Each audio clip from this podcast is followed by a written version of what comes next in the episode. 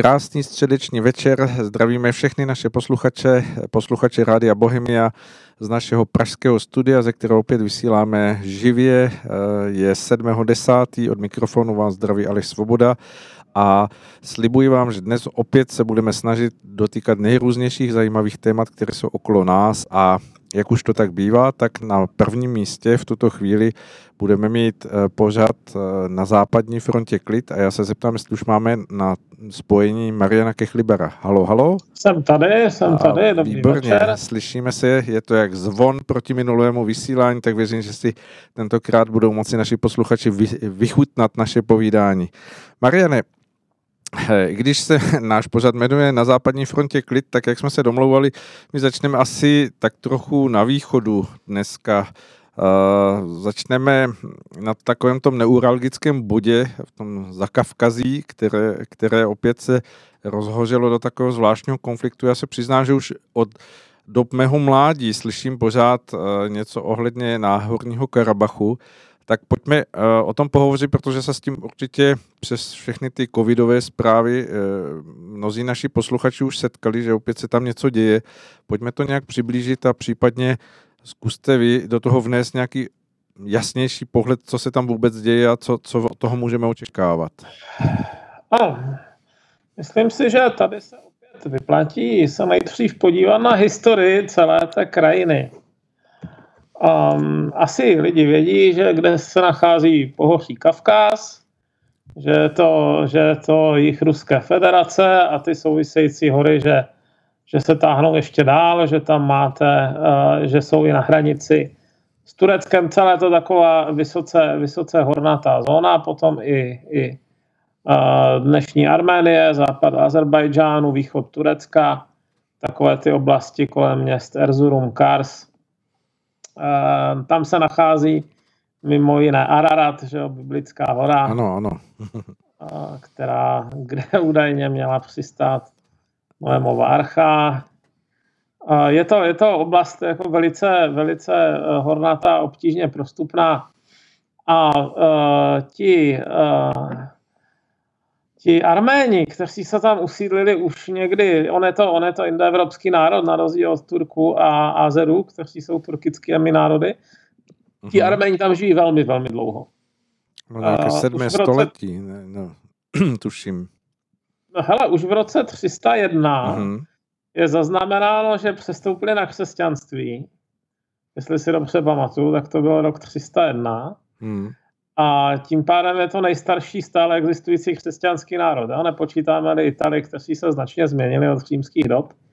A myslím si, že, myslím si, že i vlastně, ona vlastně i, i, i římská říše konvertovala oficiálně až o něco později, že? To byla až za Konstantina. Takže, takže ano, jsou první. A jejich, jejich jimi obývané teritoria kdysi sahala strašně daleko. Existovala takzvaná Malá Arménie, ta už dneska neexistuje vůbec, kolem dnešního města Adana a Antiochie. Ta, to, byla, to byla takzvaná Malá Arménie, která existovala třeba ještě tak za křižáckých dob. Hmm. A pak se to, pak se teda ten, to arménské osídlení táhlo hluboko do dnešního Turecka, až někam k Eufratu a Tigridu. No, čili tam, jak, tam někde zhruba sousedili s Kurdy a s Turky. Byl to docela početný národ, eh, byl známý i v... Turci tam přišli mnohem později, Turci přišli až v 11. století a podařilo se jim teda nakonec zvítězit nad tamní byzantskou příší, což byla vlastně římské, no oni se považovali sami za římany, ale mluvili řecky už, ano. takže Romajoj, eh, čili poslední, poslední následnický stát staré římské říše nakonec skončil teda na, na porážce od Turků v 15. století definitivně a e, ti z těch Arménů se stali de facto občané druhé kategorie v islámském e, osmanském impériu. Jo? Ano, ano. Nicméně e, dlouho dokázali nějak existovat i s těmi Turky, a fungovali hodně jako obchodníci třeba. Arménští obchodníci byli docela známý pojem od Balkánu až po Indii. eh, odváděli poměrně dost daní do té osmanské pokladny, protože byli nevěřící, tak platili ještě extra daň, zvanou jizya, jako ostatní nevěřící, ale jakož oni byli mimořádně schopní jako obchodníci, tak platili vysokou tuto daň. A to, to osmanské impérium teda s ním nějak existovalo. Uh, horší, to bylo, horší to bylo potom, když, se, když, když to osmanské impérium zaniklo a, a v podstatě se k moci dostala, dostali republikáni, jo? turečtí republikáni, kteří se v něčem inspirovali od Francie, v něčem, ale um, uh, jejich cílem bylo vytvořit národnostně homogenní Turecko. Mm-hmm. Čemž jim teda samozřejmě ti, ti, uh, ti uh, Arméni překáželi. To byla, to byla taková to období tak zhruba 1914 až 1923 nebo 1915 až 1923. Osmanská říše ještě formálně existovala, prakticky už ale nevládl sultán, prakticky už vládli, vládli teda jako nějací ti mladoturci což, byla, což byli ti, kde, kteří chtěli nahradit uh, imperiální strukturu republikou. A za druhé světové války se v podstatě Uh, za první světové války se v podstatě došlo jako k jejich vyhlazení jo, těch, těch tureckých uh, Arménů. Zbylo jich ano, strašlivě to, málo. To byla ta veliká genocida, která vlastně je také středem neustále toho, jestli je uznána nebo ne, známe No to. ano, ano. Kdo chce aspoň trochu podráždit Turky, tak ji uzná. Uh, mám pocit, že Česká republika je taky uznává. Nevím, nevím, ale vím, že je to předmětem vždycky bouřlivých debat, kdykoliv se toto téma objeví, protože skutečně ty důkazy o té genocidě tam jsou jednoznačné a přesto je tam vlastně veliký odpor to uznat eh, ze strany Turecka i ostatních, ostatních spojenců momentálních Turecka. No. Hmm, jak se dívám, tak jsme to ještě asi oficiálně oficiálně neoznačili za genocidu, to je, to je chyba. Uh, ona to totiž skutečně byla jedna ze vzorových, vzorových genocid 20. století. I, oni u toho byli nějací němečtí důstojníci, kteří to považovali za hnusné z hodou okolností. A tehdy bylo Turecko a Německo oficiálními spojenci.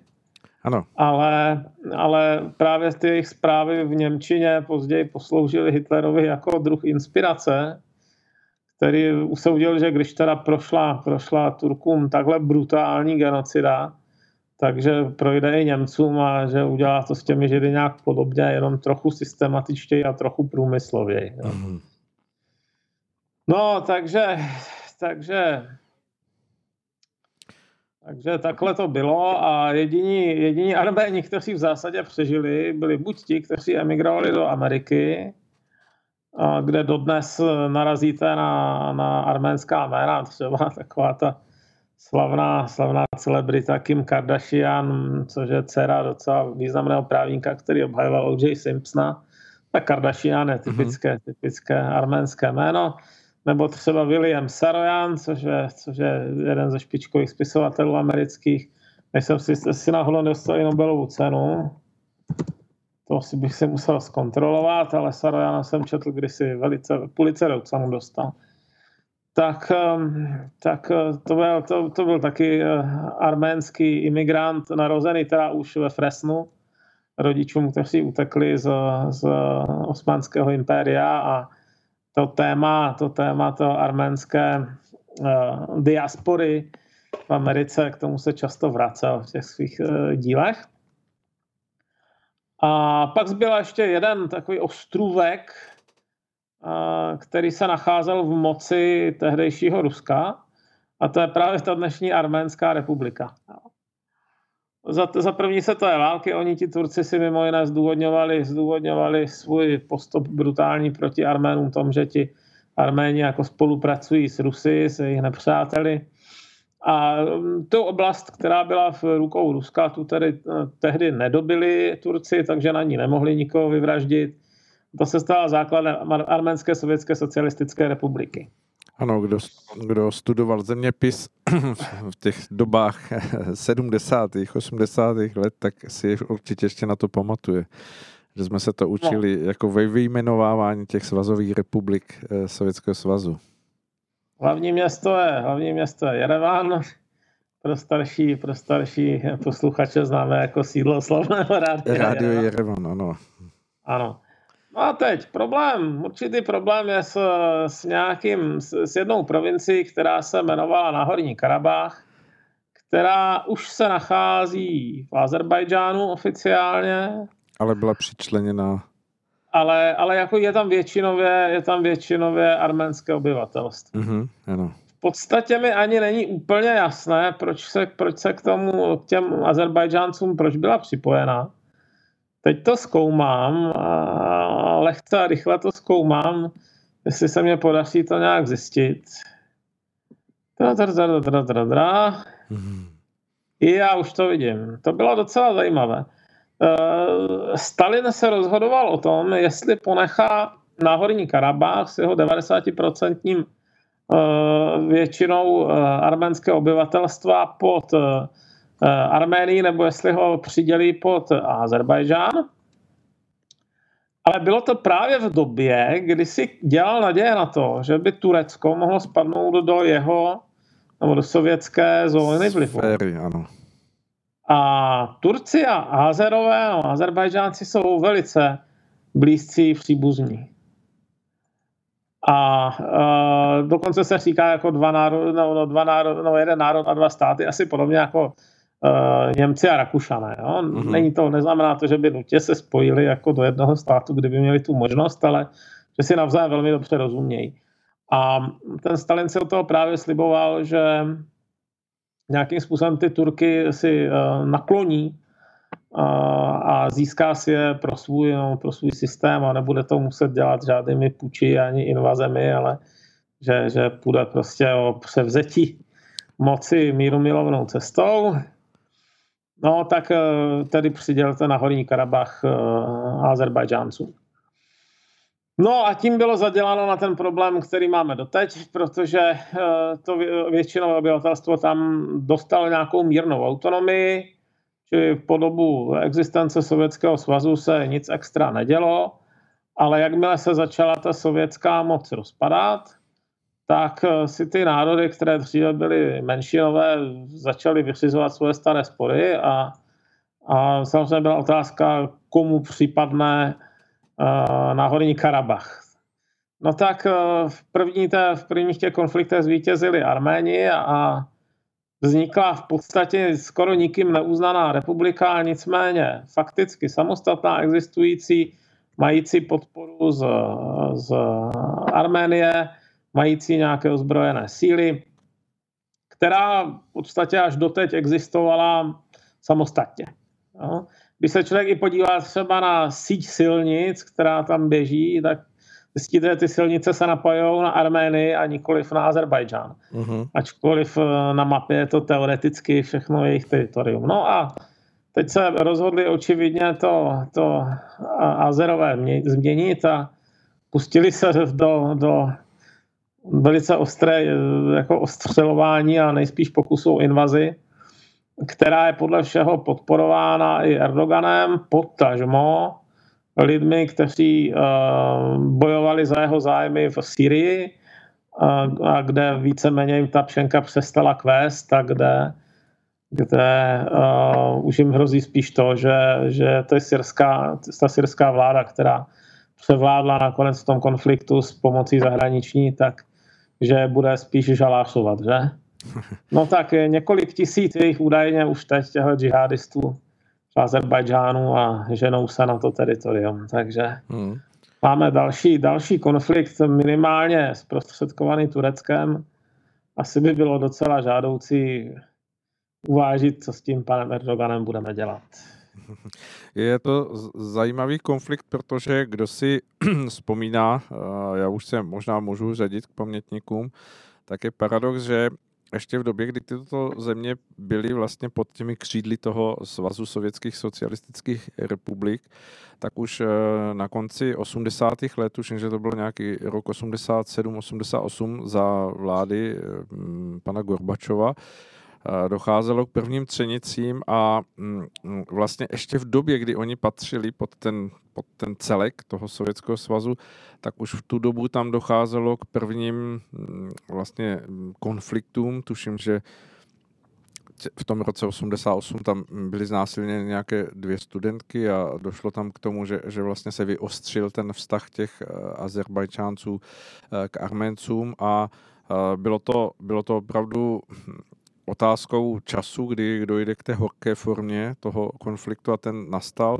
A tuším, že až do začátku 90. let se tam táhl opravdu takový dlouhý, mm, z části gerilový, z části oficiální konflikt a kdo, kdo se dostal na Kavkaz a do Armenie, dejme tomu třeba před deseti, pěti lety, tak vlastně se mohl setkat s tím, že eh, na té arménské straně a nevím, jestli to bylo i na té azerbajdžanské, ale byly stále nastavená eh, děla, která mířila k té hranici toho toho horkého území, které opět se rozhořelo, takže Hmm. Je to velký otazník, co z toho bude, čím je to, nebo kým je to živeno, k čemu to povede a jestli, jestli je tam vůbec možné dosáhnout nějakého klidu, který opravdu se mm, dá nazvat už jako neuralgickým bodem toho Kavkazu. Ne, myslím si, že z tohle, tohle jako upřímně doufám, že to ti Azerbajdžánci nedobijou, protože pokud by eh, se jim podařilo skutečně zvítězit, tak si myslím, že s touhle komunitou je konec. V nejlepším případě by nějakým způsobem utekli ti Arméni, ale stejně by přišli o docela důležitá místa. S, o, o město Stěpana Kert například. Uh-huh. Celkové území Arménie, nebo které kontroluje Arménie, by se tím zmenšilo minimálně o čtvrtinu, si myslím.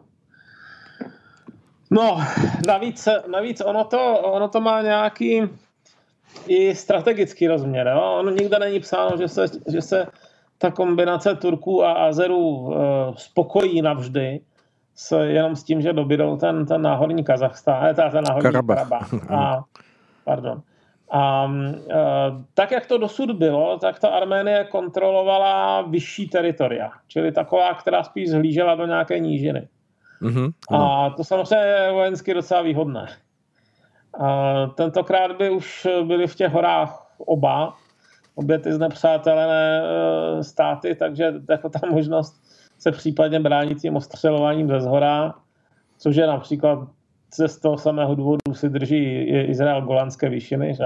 Mm-hmm. Aby, měl, aby jako zhlížel na to, do té syrské roviny a aby věděl, kdy se bránit, no, aby měl včas informace o tom, že se někde hýbou a aby dokázal zastavit případně palbou, tak eh, ze stejného důvodu no, stejnou roli hrály ty náhorně Karabašské hory, které, které průměrná výška přes tisíc metrů si myslím, nebo kolem tisíce metrů a která teď eh, jako padne-li to do rukou těch eh, Azerbajdžánců, tak to dávno nebude tak výhodné postavení. Ano, ano. Eh, jak se díváte, Mariane, na to, eh, vy jste to zmiňoval už na začátku toho našeho povídání na toto téma, že Armenci jsou vlastně už prakticky od té kolebky křesťanství opravdu eh, jednolitým územím, kde, kde převažuje ta, ta hm, křesťanská, hm, vlastně náboženská forma vyznání a mnozí asi znají i aramejský odčenáš, který je velmi prastarý a opravdu pochází tady z těchto míst.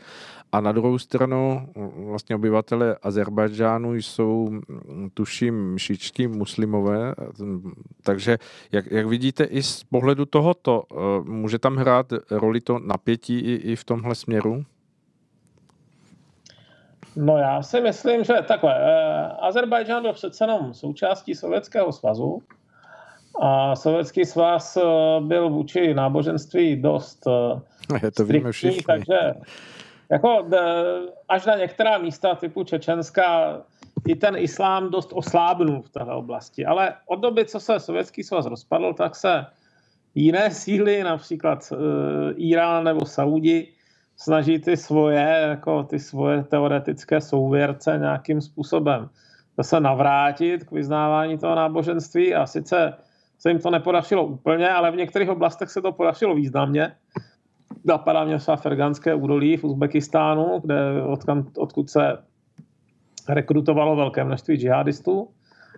A tady v případě Azerbajdžánu vidíme ty vztahy dva, jedna která s Iránem, který je i přirozený z toho hlediska, že azerské osídlení nekončí na hranici Azerbajdžánu a Iránu, když se podíváte, ale pokračuje dál. A myslím si, že víc než 20% eh, iránského obyvatelstva jsou vlastně zase Azerbajdžánci, kteří mluví stejným jazykem, no, skoro stejným, jenom trošku jiným dialektem. No a pak je tam ta druhá vazba, to je ta etnicko-jazyková z Turky. Mm-hmm, ano. No a eh, Turecko je bohužel, jako ať už, ať už tam vládl Erdogan nebo někdo jiný, tak eh, je to takový jako nacionálně šovinistický stát, který, který uh, má k, k, těm, k těm Arménům vztah, jako nic jsme jim neudělali a škoda, že jsme to nedokončili, jo. No, a to, to máte v podstatě jako trestné vůbec mluvit jo, o té genocidě, to je urážka turectví a představte si Německo, které by trestalo zmínku o holokaustu, jo? tak to by byl naprosto děsivý stát. A, a takový je de facto stav v Turecku a myslím si, že je to další pokus o to jako odstranit ty, nebo nějakým způsobem uh, pokračovat v té genocidě. No. Hmm. Tak doufujeme, že se to nepodaří. Oni zase ti Turci jsou si vědomi toho, že, že Arménie současná má pořád ještě nějaké vztahy s Ruskem Je tam i nějaká ruská minorita a že eh, situace, že by, že by tam jako došlo k nějaké úplně plnokrevné invazi, tak by pravděpodobně eh, pravděpodobně vyvolala tu ruskou reakci a rusko-turecký konflikt by spíš asi pro Turky nedopadl nejlíp. Jo? Uh-huh. Ona je vždycky ošidné říkat to dopředu, protože protože lidi jako s, s velikou suverenitou produkují, co by jak a, a určitě dopadlo, ale jako v konflikty v horách, což to jsou hory, můžou dopadnout leciák, tam strašně záleží na zásobovacích schopnostech obou, obou bojujících stran a podobně. No ale, ale, ale já si myslím, že teda Turci budou postupovat tak, že budou podporovat právě takové ty džihadistické skupiny a podobně, jak logisticky, tak zbraněmi přímo, tak možná nějak informačně a peněžně, ale, ale že uh, si netroufnou jít do úplné invaze. V jakém stavu to teď vůbec je? Jak, jak to vy posuzujete, ten, ten, ten konflikt? Dá se říct, že, že je to víceméně vyrovnané, nebo má nějaká z těch stran jako navrh a může si diktovat nějaké podmínky? Já si teda bohužel myslím, že aktuálně mají návrh ti Azerbajdžánci, ale uh, ztratili teda obě ty strany nezanedbatelné množství vybavení. Jestli se něco teda ukázalo, tak uh, zase jako před těmi 25 lety, kdy se tam bojovalo naposledy, tak uh, ty konflikty v těch horách jsou strašně náročné na vybavení. A uh, dříve nebo později zase degenerují do, v podstatě do boje skoro jako uh, nechci si z ručního, ale takového, kde, kde si to víc vyřizuje ta pěchota, než kdo jiný. Mm-hmm. Jo, je poměrně těžké manevrovat, manevrovat v horách s, s tanky a s, s těžkým dělostřelectvem a podobně, takže uh, oba ty státy, nebo obě ty bojující strany asi poměrně rychle zjistí, že, že uh, jsou hlavně odkázány na tu pěchotu a tam se ukáže, do jaké míry budou schopnější ti Azerbajdžan, ti, ti Arméni, kteří se sem hlásí, hájí své vlastní uh, teritorium, místo, kde vyrostli. Zase jich je málo, jo? celé to obyvatelstvo si myslím, že není přes 200 tisíc, možná jenom 150 tisíc je obyvatel toho náhodního Karabachu, takže z toho zrekrutujete i v nejvyšší nouzi jenom relativně málo vojáků. Hmm, ano, ano.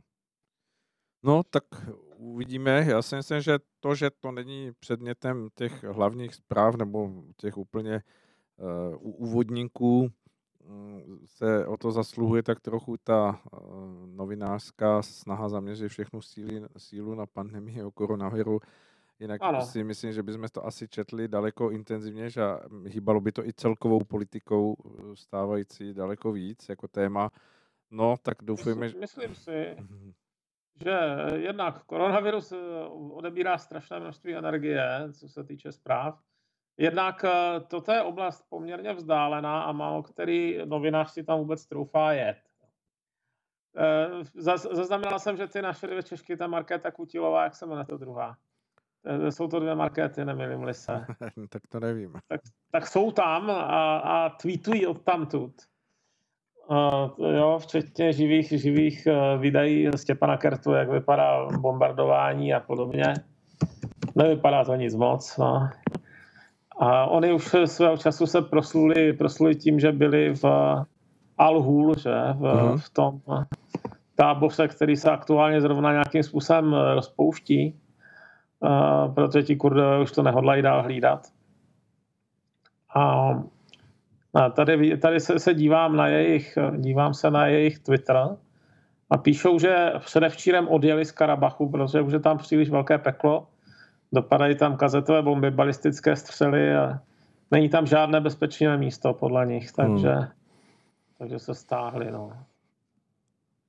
No, tak doufejme, že, že zprávy tam odtud budou mm, spíš takové, že se daří najít nějaké řešení, když je to s velkým otazníkem. Ono to místo je opravdu zvláštně mm, možné nazvat opravdu neuralgickým bodem, protože Eh, pamětníci si možná pamatují, že v roce 88 bylo v Armenii velikánské zemětřesení, které tuším mělo asi 50 tisíc obětí, což také znamená, že to je, že to je opravdu neklidné místo i z hlediska té geologie. Je to zvláštní, uvidíme. Doufám, že, že když se k tomu budeme, Mariane, vracet, že to bude už z pohledu nějakého lepšího východiska a ne spíš toho, co by zamotávalo víc a víc eh, zemí a, a států, které by se v tom chtěli angažovat. Tak.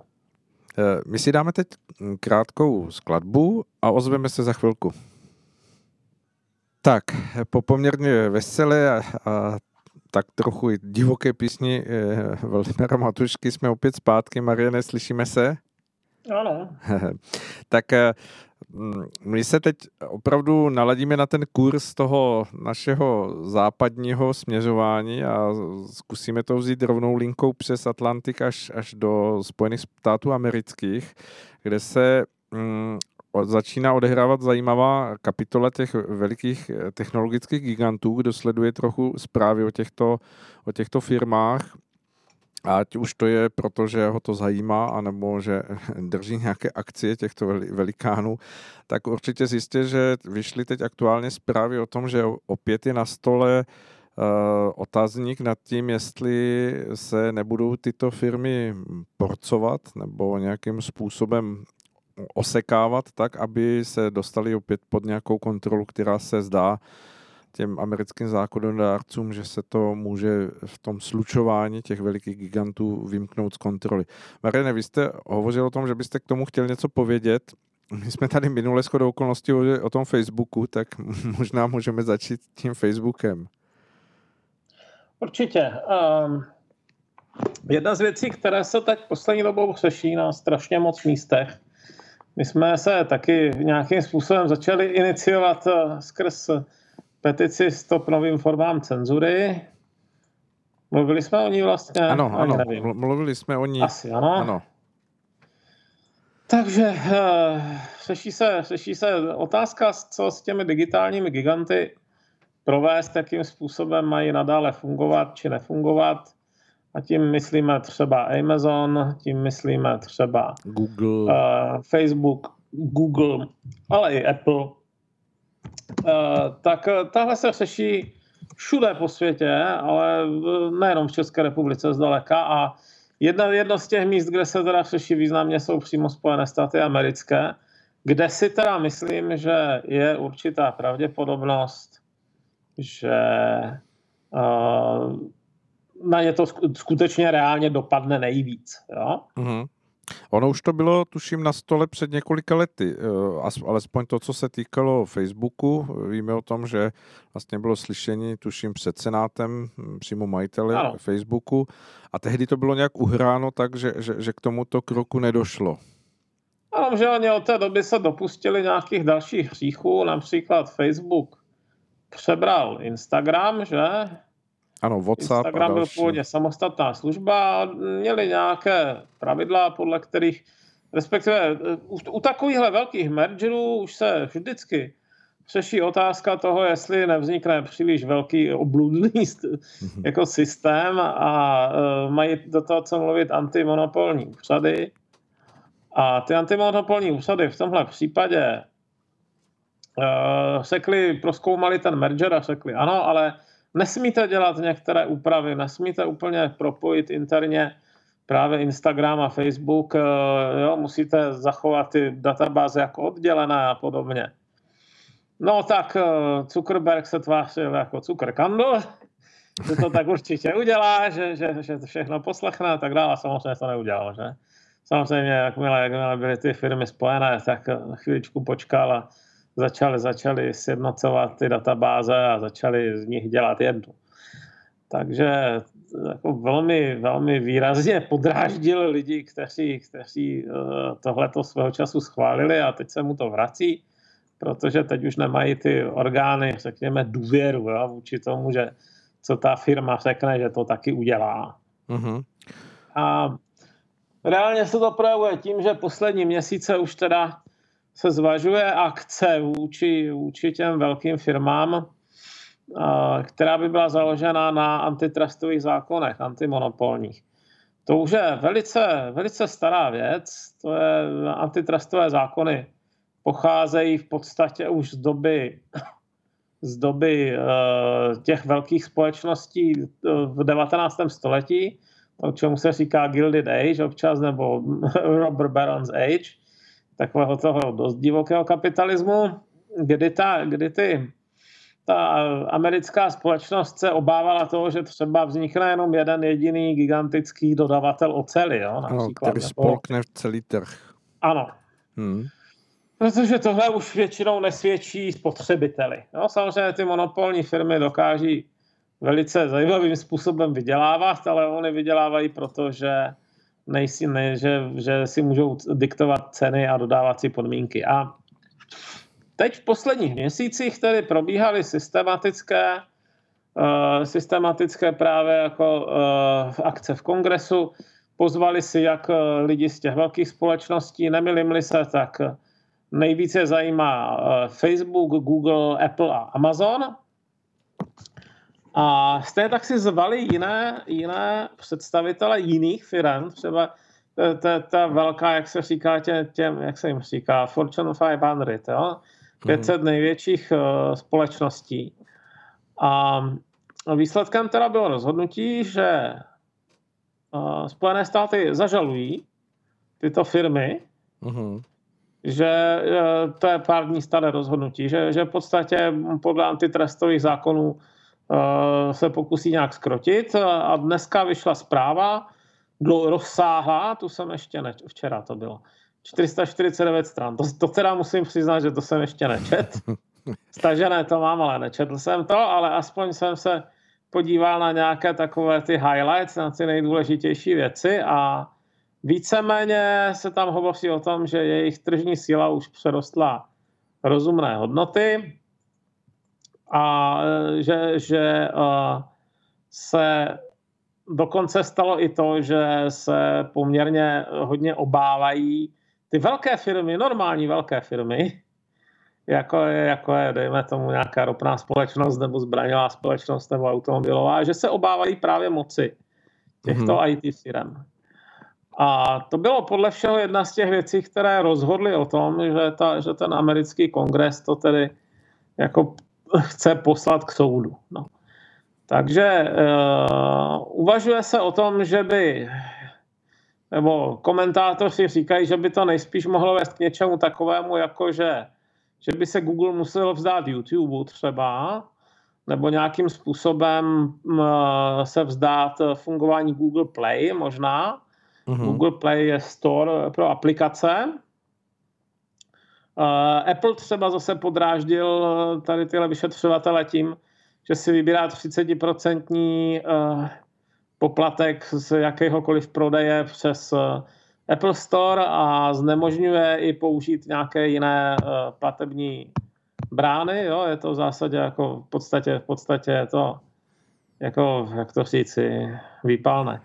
Ano. A podobně, podobně Facebook nějakým způsobem jako se ukázalo, že se v zásadě už nebojí žádné, žádné uh, konkurence, že, že jediné, co řeší, aby si nekonkurovali jeho služby navzájem. No, zkrátka, uh, vypadá to, že ten antitrustový zákon bude proti, proti tady této čtyřce. Amazonu se zase vyčítá jako dominantní pozice v online tržbách. Například, například v tom, že, uh, že Amazon brání zákazníkům. Vy tam můžete prodávat jako, jako nějaký třeba malobchodník, ale zákazníci vás nesmí za žádné okolnosti kontaktovat přímo. Jo? Uh-huh, ano. No tak uh, tohle jsou prostě věci, které, které uh, přispěly k tomu, že tyto čtyři konkrétní společnosti, které jsou vyšetřovány, tak že asi teda před ten soud půjdou. Asi by bylo dobré poznamenat, že poslední takový velký proces byl proti Microsoftu svého času. Ano, ano. A Microsoft nebyl, nebyl nakonec rozdělen, i když se uvažovalo, že třeba bude oddělena Office od eh, operačních systémů, ale dostal nějaké povinnosti, například povinnost eh, nabízet eh, prohlížeče konkurentů, webové prohlížeče, a v podstatě ho od, dalšího, od dalších procesů zachránilo hlavně to, že, že začal ztrácet eh, svůj vlastní význam. Jo. Microsoftu ujel vlák, co se týče vývoje mobilních záležitostí. Mobilní telefony s Windowsy skoro nejsou, jejich, jejich minimum. Uh, ztratili, ztratili vliv ve vyhledávání, ten jejich Bing nepoužívá skoro nikdo. Takže dneska už nejsou významní. Jo. Uh-huh. Já ještě, když jsem byl na vysoké škole, tak byli takovým jako symbol, symbolem nezvládatelné korporátní moci a dneska je to už taková, sice stále ještě relativně velká, ale ne už kdo ví, jak eh, nebezpečná společnost. Uh-huh. No, tak eh, v téhle pozici tihle čtyři nejsou a je zajímavé, že on sice budou volby, za měsíc, že budou volby do ano, ano, volby prezidenta. prezidentu je, je klidně možné, že to Trump prohraje, nevíme, ale eh, v tomhle eh, tady nejde o eh, republikánský záměr, tady to dělají jak ti, tak oni. A zdá se, že ta demokratická část toho kongresu je úplně stejně zaměřená jako, jako ta republikánská že stojí, že ať už se změní prezident nebo nezmění, tak to na ten proces štěpení bude pokračovat. Hmm. No tak to je něco, čemu bychom se měli možná i trošku přizpůsobit. Nemilím-li se, tady bude taky nějaká debata, zase to teda trošku potlačuje covid, ale údajně už se i na vládě o tomhle hovořilo, o, tom, o těch možnostech, co vlastně dělat s digitálními giganty. Asi bychom měli vzít v úvahu to, že se tam něco takového děje. No. Hmm. Uh, je možné, si... že, nám, že se nakonec vyřeší v úzovkách za nás, ale hmm. otázka, jestli nám to bude vyhovovat. Myslíte si, že, že ti giganti, kteří opravdu mají sílu, jako nejenom jako finanční, ale bez pochyby jako právního nějakého zajištění se nebudou bránit, nebo že, že nevyužijí všechny možnosti k tomu, aby skutečně jakoby to, to jejich porcování, ten divided systém jako je mm, nějakým způsobem mm, donutil k nějakým krokům, ke kterým by nechtěli, nebo myslíte, že, že ta... No samozřejmě, Americe... ale, ale uh, víte co, to bude už eh, právní souboj před soudem. Hmm. A nakonec to bude na tom soudci. Eh, zrovna ti federální soudci v Americe jsou známi tím, že jsou poměrně nezávislí. Oni jsou jmenovaní doživotně, aby se nemuseli moc uh, trápit tím, jestli, jestli budou jim prodlužen nějaký, nějaký mandát nebo ne. Uh, většinou jsou vybíráni, jsou, myslím, všichni vybíráni senátem ve směs ze seniorních soudců nižších stupňů, takže jsou to často lidi, kteří mají za sebou už dlouhou kariéru a podstatě neovlivníte. Jo. Hmm, hmm, Někdo, ano. kdo by měl byť jenom podezření, že bere úplatky nebo, nebo se nechá nějak snadno ukecat, tak se do takových pozic nedostane. Tady, tady budou muset teda jako argumentovat uh, uh, jak Jan Zlatoustý a stejně se jim to nemusí povést. No. Je klidně možné, že dojde k tomu, že budou tyhle ty firmy rozděleny nebo jim budou nějaké aktivity zakázány. Hmm.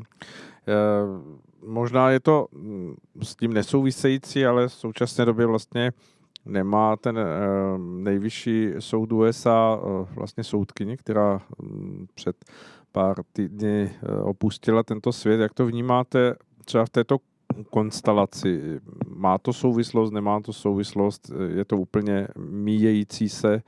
Nebo je to zajímavost, která se setkává právě v tom jakémsi trojbodu, že jsou tady volby, je tady teď eh, toto na tapetě, ty technologičtí giganti a ještě k tomu vlastně se hledá nástupce nejvyššího soudce USA. No, eh, tohle to vypadalo jednu chvíli, že se to nějakým způsobem způsobem bude sešit ještě strašně narychlo, protože uh, Trump chtěl v podstatě stihnout jmenovat uh, soudce, uh-huh. Nového soudce, toho nástupce ještě ano. předtím, než proběhnou volby. Ony to nejsou jenom volby prezidentské, jsou to i volby do Senátu a může, může se stát, že by třeba republikáni ztratili kontrolu. Ale mám za to, že, že to není eh, dneska reálné, příliš mnoho těch eh, senátorů je v karanténě, někteří vysloveně onemocněli a myslím si, že snad jako americký senát nejedná na dálku. Mm-hmm. Takže vypadá to, že tohle se tohle nakonec spíš počká. Hmm. Dobře, tak uvidíme. Já si myslím, že těch momentů, které se v současné době odehrávají v Americe, je tak velmi mnoho, že skutečně zmapovat nějaký vývoj a říct nějakou prognozu je velmi ošidné. Mm, vy jste to i zmínil, že samozřejmě se může stát, že, že mm, prezident Trump, stávající prezident, se už neujme toho dalšího svého pokračování dalších vlastně toho volebního období. Jak byste vnímal, že, že, by to, že by to posunulo to nastavení vůbec celohodinní v Americe? No to je ohromná otázka. To je ohromná otázka. No. To je něco, co, co je... Protože Joe Biden je představitel, řekněme, takové starší a konzervativnějšího křídla té demokratické strany. On uh, má 77 let. Ano a e, jako působí trošku zmateným dojmem. E, rozhodně bych nevylučoval možnost, že ho třeba už jako požírá nějaká demence. No. A, takže je dost možné, že by tu, tu moc jako zase tak dlouho nevykonával, že, že by reálně přešla do rukou jeho viceprezidentky Kamaly Harris. Hmm. Jestli by za těchto okolností nějakým způsobem převzalo tu kontrolu to progresivní křídlo, to nevím.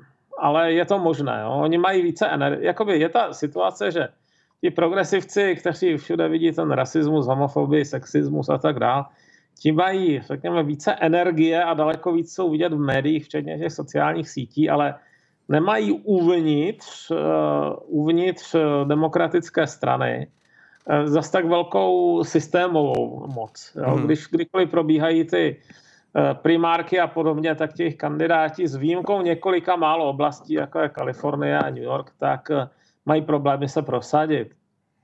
Hmm. No. Čili uh, viděli bychom, no. Nic... Jestli by převládlo spíš to umírněné nebo to agresivní křídlo. Mm. Napadá mě, že v současné době ale tak trochu mají na svou stranu ulici, která samozřejmě, a možná média, což je docela silný, silný jako spojenec, eh, že, že by v tomto směru samozřejmě se mohly odehrávat věci, které ve vztahu, tak jak vnímáme my, jako dlouholetou nějakou strategii nebo jistotu USA, že by se všechny tyto věci mohly otřást. Myslíte si, že, že i to je možné? Určitě. jako Spojené státy procházejí Ono, existovala, existuje nějaká teorie, že tam takovéhle efekty nastaly zhruba co 50 let. V roce 1970, v roce 2020, no, docela by to sedělo. Mm. A, a je možné, že se to zase během pár let uklidní, ale ale jak budou vypadat budoucí Spojené státy v téhle míře fragmentace politické, no těžko říct. No, mimo jiné nejdou už takové věci, jako, jako dělat eh, nějaký efektivní dodatek k ústavě, protože kdysi by se možná některé konflikty jako řešily dodatkem k ústavě, ale eh, v současné době je to, je to uděláno tak, že ta ústava je v podstatě neupdatovatelná, to by, hmm. ta, ten souhlas těch, těch tři čtvrtin kongresu a od dvou třetin kongresu a tři čtvrtin států je v podstatě nereálný. Takže hodně se ty konflikty přenášejí na úroveň toho nejvyššího soudu a zatím se dokázal s těmi verdikty toho nejhorší, ne, nejvyššího soudu nějak ten národ smířit, ale jako nemůžu úplně vyloučit, že, že jednoho dne se s tím některá ta mhm. část nesmíří a zahájí nějaké kroky k osamostatnění. No. Hmm. Ono konec konců v roce 1861 už se Spojené státy jednou rozsypaly na velice podobném základě. Opravdu se nenáviděly ty dvě skupiny těch antiotrokářů a otrokářů. Ano. A tím pádem tím pádem co se stalo jednou, může se stát znova. Hmm. No tak asi, asi je co sledovat, protože samozřejmě z tohoto pohledu nás čeká velmi pestrý podzim a teď ta zpráva o tom, co jsme probírali spolu, eh, o těch, o těch velikých technologických celcích, o těch gigantech, které vládnou nejenom Americe, ale, ale skutečně celému světu, tak, tak to k tomu ještě přináší další zvláštní, zajímavý úhel pohledu, tak uvidíme, jak se tyto věci budou vyvíjet. Hm? Doufejme, že, že tak, aby to nakonec všechno sloužilo něčemu dobrému. Eh, Marian, političní ano. velcí IT giganti mají, myslím, jako velkou roli v tom, ano.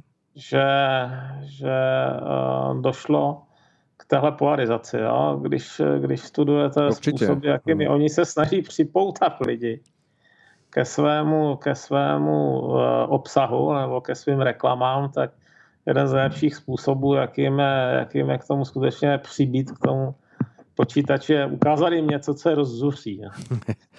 Pak to ale samozřejmě vede jako ke strašné agresivitě vzájemné.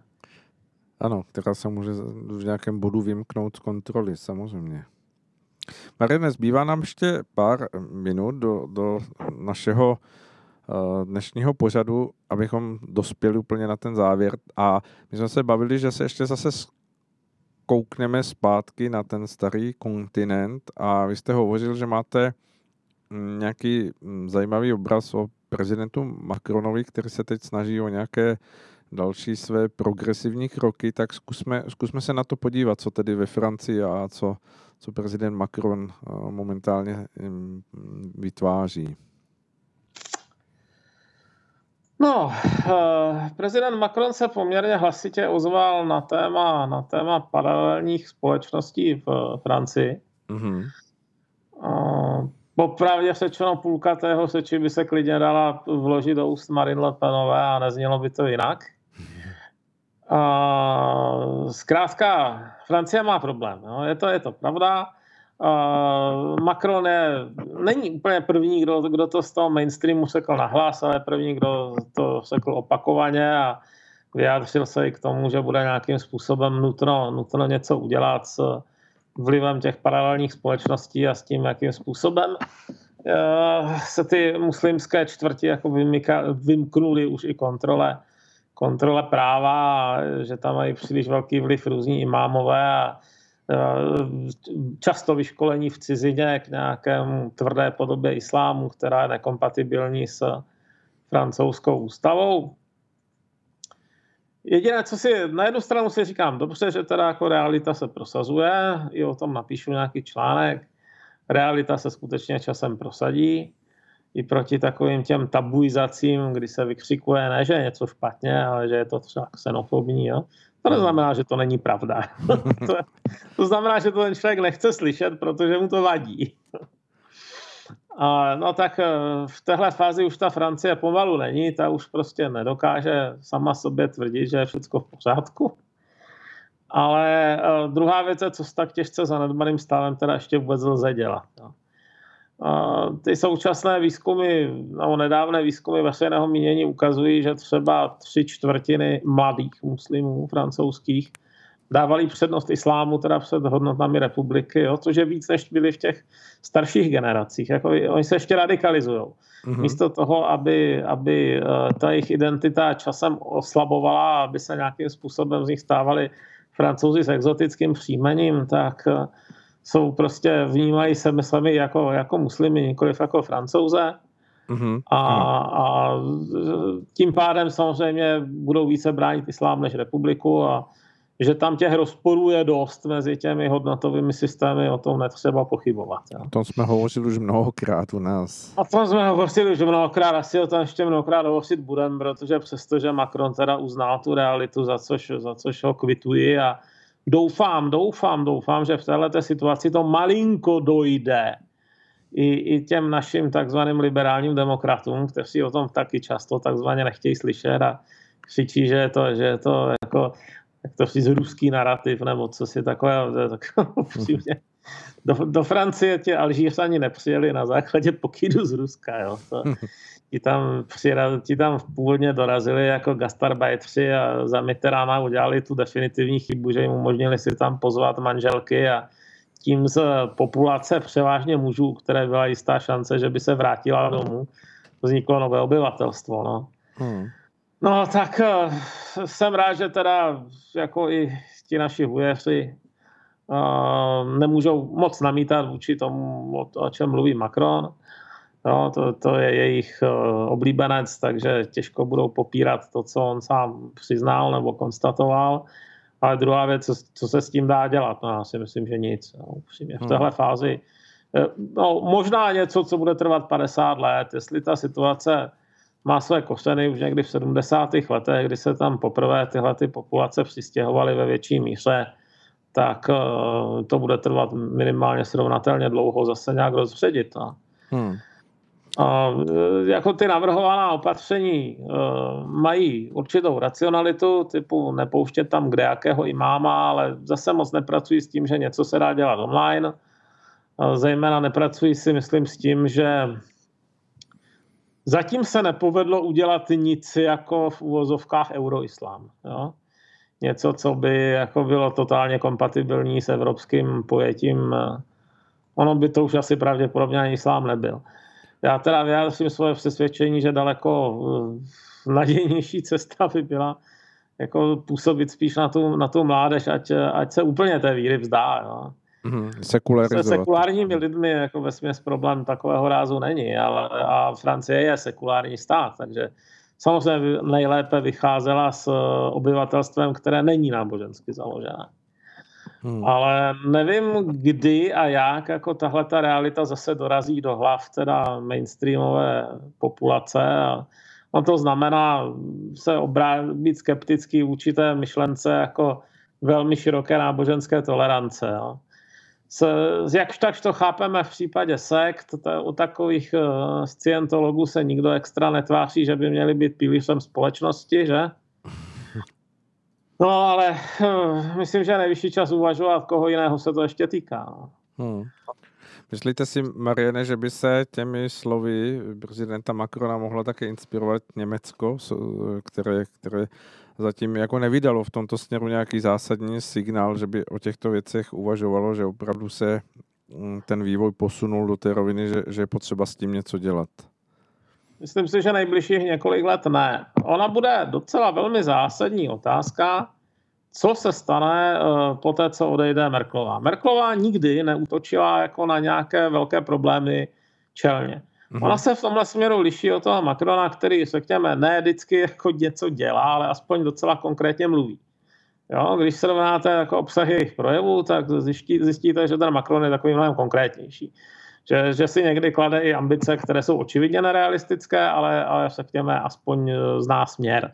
Když to Merklová eh, typicky jako mlčí a předí a případně ty eh, větší problémy posílá řešit někoho jiného. Hmm jeden z důvodů, proč ona tam těch 16 let zůstala, no teď je tam 15 let, je právě to, že nikdy neudělá tak zásadní, zásadní jako tažení vůči nějaké záležitosti, aby podráždila většinu obyvatelstva. Ale teď prohlásila, že příště už kandidovat nebude. No, no, když se podíváte na, na, nové sloveso Merkel, které se používá to jako mlžit, čekat, až se problémy vyřeší sami. Jo? To je takový, takové synonymum. No ale samozřejmě ona prohlásila, že tam už nebude, že nebude kandidovat příští rok. To jsem zvědavý, jestli teda to se to skutečně stane. Ale, ale zatím, zatím teda neprojevila snahu, že by, že by uh, se vracela. No a to znamená, že bude nějaký jiný, jiný uh, kancléř. A možná i nějakou jinou, jiná koalice. No a to je vzdáleno v současné chvíli rok. Zatím přitom není ani určeno, kdo bude tím, řekněme, kandidátem za kancléře za CDU CSU, protože CDU je teď de facto bez hlavy. Ta um, předsedkyně bývalá, ta Annegret Kramp-Karrenbauer, ta odstoupila, nebude se znovu ucházet, teď v podstatě vykonává tu práci jen technicky do doby, než bude mít nástupce. A je pravděpodobné, že ten, kdo se stane jejím nástupcem, což bude někdy v prosinci, takže teda se bude ucházet o, o úřad kancléře. No a podle toho, jaká to bude osoba, tak buď, buď bude, řekněme, podobně, jako aspoň verbálně asertivní jako Macron nebo nikoliv. No. Uh-huh. Já bych si přál, aby se v tomhle směru malinko změnilo, protože ten merklovský přístup jako skoro nic, nic nedělání zadělal na ohromné problémy větší Němcům než nám, ale když se tam podíváte na stav, na stav třeba důchodových no, na, vývoj, na vývoj důchodového zabezpečení nebo na digitalizaci té země, tak je docela ují vlak. Ale e, samozřejmě musíme brát úvahu i to, že zrovna to energické Německo může někdy šlápnout i na naše zájmy. No. Hmm. Eh, vy jste hovořil eh, v souvislosti s kancelářskou Merkelovou o tom mlžení. Já, já jsem někde četl mm, jakési pojednání, kde, kde bylo hovořeno o tom, že se za tu dobu svého vládnutí stala mistrní v zneviditelnění ve chvíli, kdy to je potřeba, což asi skutečně je známkou toho, že ta její strategie je opravdu taková, že ve chvíli, kdy opravdu je něco důležitého, něco horkého, tak ona umí velice dobře v tom vymanévrovat ten svůj prostor. Je to tak, no. Skutečně ona, ona v těch kritických okamžicích zmizí ze scény a většinou to pak odskáče v té vládě někdo jiný, kdo je donucen rezignovat, nahražen někým jiným a podobně. Hmm. Eh, je to tak, ona je, ona je prostě člověk zákulisních eh, operací a Um, tímhle způsobem dojednává jako i, celé evropské záležitosti a, a mně se tenhle ten politiky hrubě nelíbí. Hmm. Ještě úplně v rychlosti ta slova prezidenta Macrona dáváte si je do souvislosti s tím mm, napětím, které vzniklo uh, ve středozemním moři s Tureckem, kdy skutečně Taky. se docházelo už na jakési vojenské manévry, ve kterých se angažovala i Francie a bylo to skutečně kousíček od toho, kdo, kdo nevydrží a zmačkne spoušť první. Myslíte? No, Francie, Francie je asi poslední evropská země, která se vysloveně zajímá o ty své bývalé koloniální paňství, ať je to západní Afrika nebo třeba Libanon, kde ona hrála roli protektorů právě vůči té křesťanském tehdy majoritě, dneska už minoritě. Mm-hmm. A taky tam ten Macron nedávno byl, že po té velké ano. explozi, která ukázala naprostou nefunkčnost zbytku libanonského státu, který nebyl schopen zajistit lidem ani pitnou vodu potom. A co se moc neví, Francie má docela intenzivní vztahy eh, spojenecké s Řeckem. Tradičně už skoro 200 let. Uh-huh. Takže když, když začal Erdogan vyskakovat eh, na, na adresu Řeků, tak Eh, se dočkal teda jako negativní reakce od Italů i od Němců, ne, i od Francouzů. Němci, Němci naopak zase mlžili pro změnu, to, ano, to, jako myslím si, že je Evropská unie jako zbytek by asi postupovala tvrději vůči, vůči Erdoganovi nabít toho, že, že Merková mu vždycky nějakým způsobem zajistí měkký dopad. Myslím si, že Francie si uvědomuje, že ten konflikt Tureckém je nevyhnutelný Oni ostatně Řekové zrovna v tomhle ohrožení zase zaveslovali i směrem k Američanům a i když ty jejich vztahy nejsou zrovna optimální, je tam docela silný antiamerický sentiment mezi populací, tak když přijde na lámání chleba, tak, tak proti Turkům jsou pro ně američani pozitivní, že? A druhá věc je, druhá věc je, že už zproskakovaly takové ty zprávy, že by že NATO zvažuje, že by opustilo základnu Inčirlik v Turecku a možnou, možný, možnou alternativou by bylo něco, postavit něco na Krétě. Hmm. Což by zase pro třeba pro řecké, řeckou místní ekonomiku té Kréty bylo velice zajímavé. Hmm. No, tak končíme naše dnešní povídání zase v takovém stavu, že se dá hovořit o tom, že opravdu ty rozdané karty, které můžeme vidět na tom politickém spektru od východu po západ a od západu po východ je, že je jich opravdu požehnaně a že skutečně otázkou, co se bude dít a který vládce se jak vyspí a co, co zkusí na ty ostatní. No, vnímáte, že, že bude tento podzim hmm, klidný, nebo, nebo že, že až do Vánoc jako budeme prožívat spíš nejrůznější intenzivní eh, mediální novinky, které budou otřásat důvěru lidí v tento stav světa. No, promiňte, já jsem teď přeslech tu, tu otázku. To bylo tak, tak dlouhé, že, se, že, už jsem, že už jsem nějak ztratil nic. Nic. Jak vidíte vůbec vývoj v tomto podzimu? Já myslím, že to je úkol pro šílence predikovat tento podzim. To, je, to, by, bylo, to by bylo vítězství píchy nad realismem. Zatím, zatím ten vývoj roku 2020 byl takový, že kdokoliv dělal předpovědi někdy v lednu, baj v březnu, takže těžce padnul. Vždycky se ukázala ta realita složitější. Mm-hmm. Toto není nějaké lineární období, kdyby se věci posouvaly jen tak po kouskách. Toto, jsou, toto je období, kdy se hodně věcí změnilo skokově a myslím si, že toto ještě není konce. Hmm. Ještě to všechno je umocněné tou koronavirovou pandemí, o které jsme ani neměli jako možnost hovořit, ale která určitě v tom vstupuje velmi silně ať už do ekonomiky nebo i do politiky, takže uvidíme, jak se ty věci budou vyvíjet. Mariane, moc děkuji za váš vstup dnešní do, do našeho pořadu na západní frontě Klid. Přeji vám, ať máte vy klid a budu se těšit, že za 14 dnů se opět uslyšíme a budeme moci pro naše posluchače přinášet pohledy na nejrůznější události, které se mezi tím vyvinou. Ano, to tak. Mo- moc děkuji, hezký večer.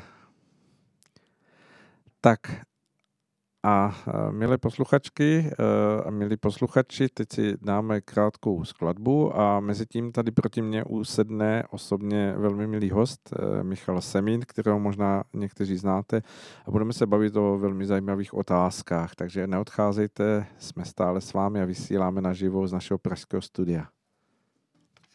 Eh, milé posluchačky, milí posluchači, eh, nebylo to tedy jedna krátká skladba, ale byly to dvě. Věřím, že nám to promítne, eh, prominete, protože jsme se zatím tady připravovali s milým hostem, který už sedí proti mně na to, o čem všem budeme dnes hovořit. A já jenom připomenu, že proti mně tady sedí Michal Semín. Je to velmi osvícený člověk, kterého já jsem poznal a vážím si ho. Je to šéf-redaktor časopisu My, kdo ho znáte, tento měsíčník, a vydavatel eh, občasníku Tedeum. Eh, to jsou takové pevné body v tom, kdo se ještě drží těch eh, skutečně hodnot, které vychází z křesťanství a nenechá se příliš eh, vytrhnout tím vlivem dnešní společnosti a dnešních médií, takže se může k těmto časopisům vždycky vrátit a najde v nich osvěžení pro svoji duši. Eh, vítejte, Michale, v rádiu. Děkuji, děkuji za pozvání i za milé představení. a my jsme se spolu bavili, když, když jsem vás zval dnes k našemu povídání, že se ještě vrátíme k tomu, co proběhlo už eh, vlastně před nějakou dobou. Byly to letní příčovy, bylo to mhm. vlastně vlastenecké setkání. Eh, pro mě to bylo za, velmi zajímavé, když jsme tady o tom hovořili s tou spo, pořadatelkou nebo paní, mhm. která poskytla uh, po, vlastně svůj pozemek nebo své prostory k tomu, aby mohlo proběhnout toto setkání. To byla mhm. vlastně doktorka Alice Tomková. Eh, velmi zajímavým momentem, mm, který mm, možná někdo zaregistroval, kdo se o tyto věci zajímá, ale spíše si myslím, že to uteklo, bylo to, že nad touto akcí držel záštitu mm, český prezident eh, pan Miloš Zeman. Řekněte, jak jste docílili, nebo jak, jak, jak bylo docíleno toho. Víte o tom něco bližšího, nebo, nebo ne, o, o této záštitě? Tak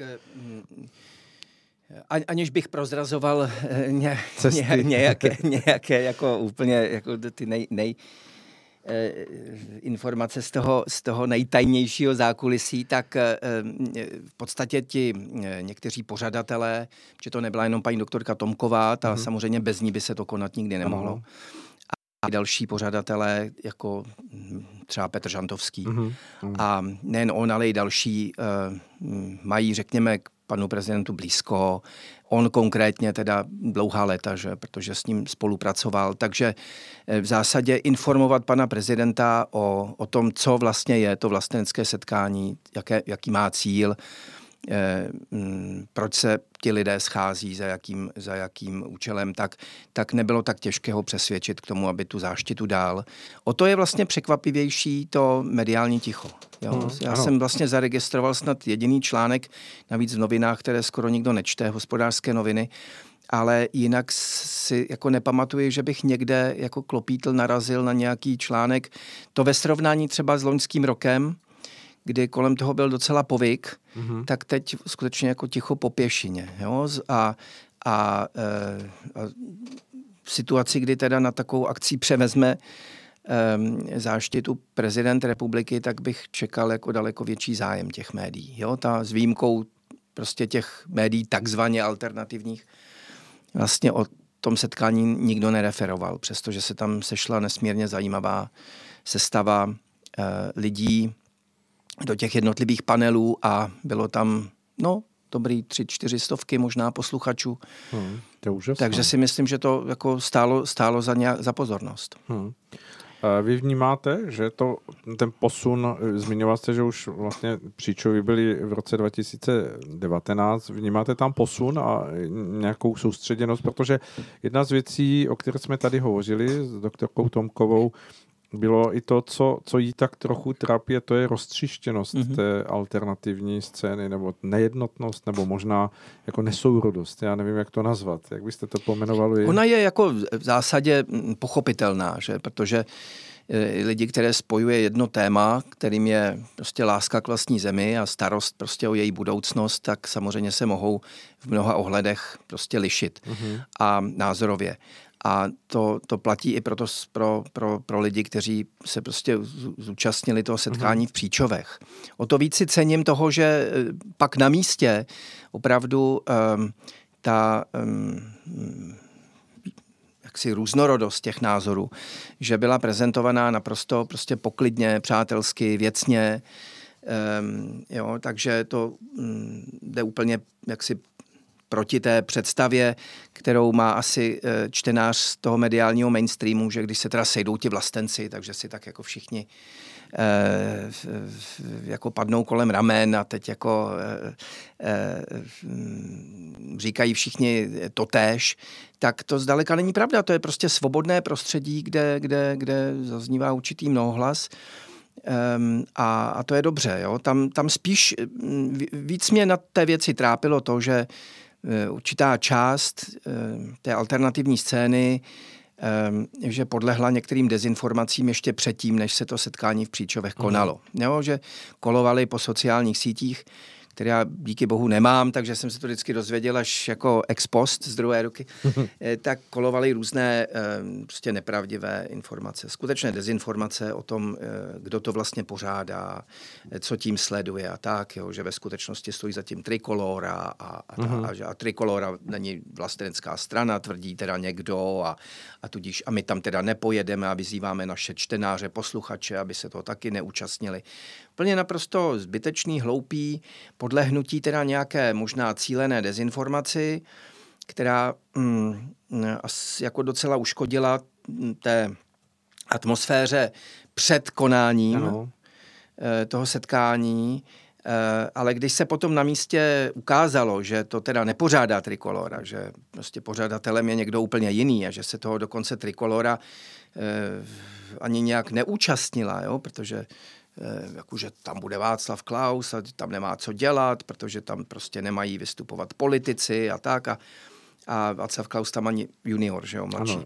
tam prostě ani nebyl a tak, takže eh, naštěstí se potom podařilo některé ty jakoby hrany obrousit a, a, a, a zahnat teda tyhle ty dezinformátory zase někam prostě do, do ústraní. E, a, ale myslím si, že nakonec to té věci až tak jako m, těch příčovek samotných neuškodilo. Jo? Ty, ty, to setkání proběhlo ve velice pěkné atmosféře.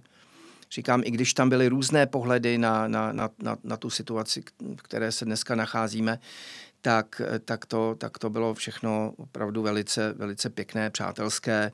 Navíc nám letos přálo i počasí, že loni nám to celé propršelo. Že jo. Letos teda předpověď počasí byla hrůzostrašná. Byla podobná, no, ale, ale nakonec... nakonec opravdu nepadla jediná kapka. Hmm. Jo.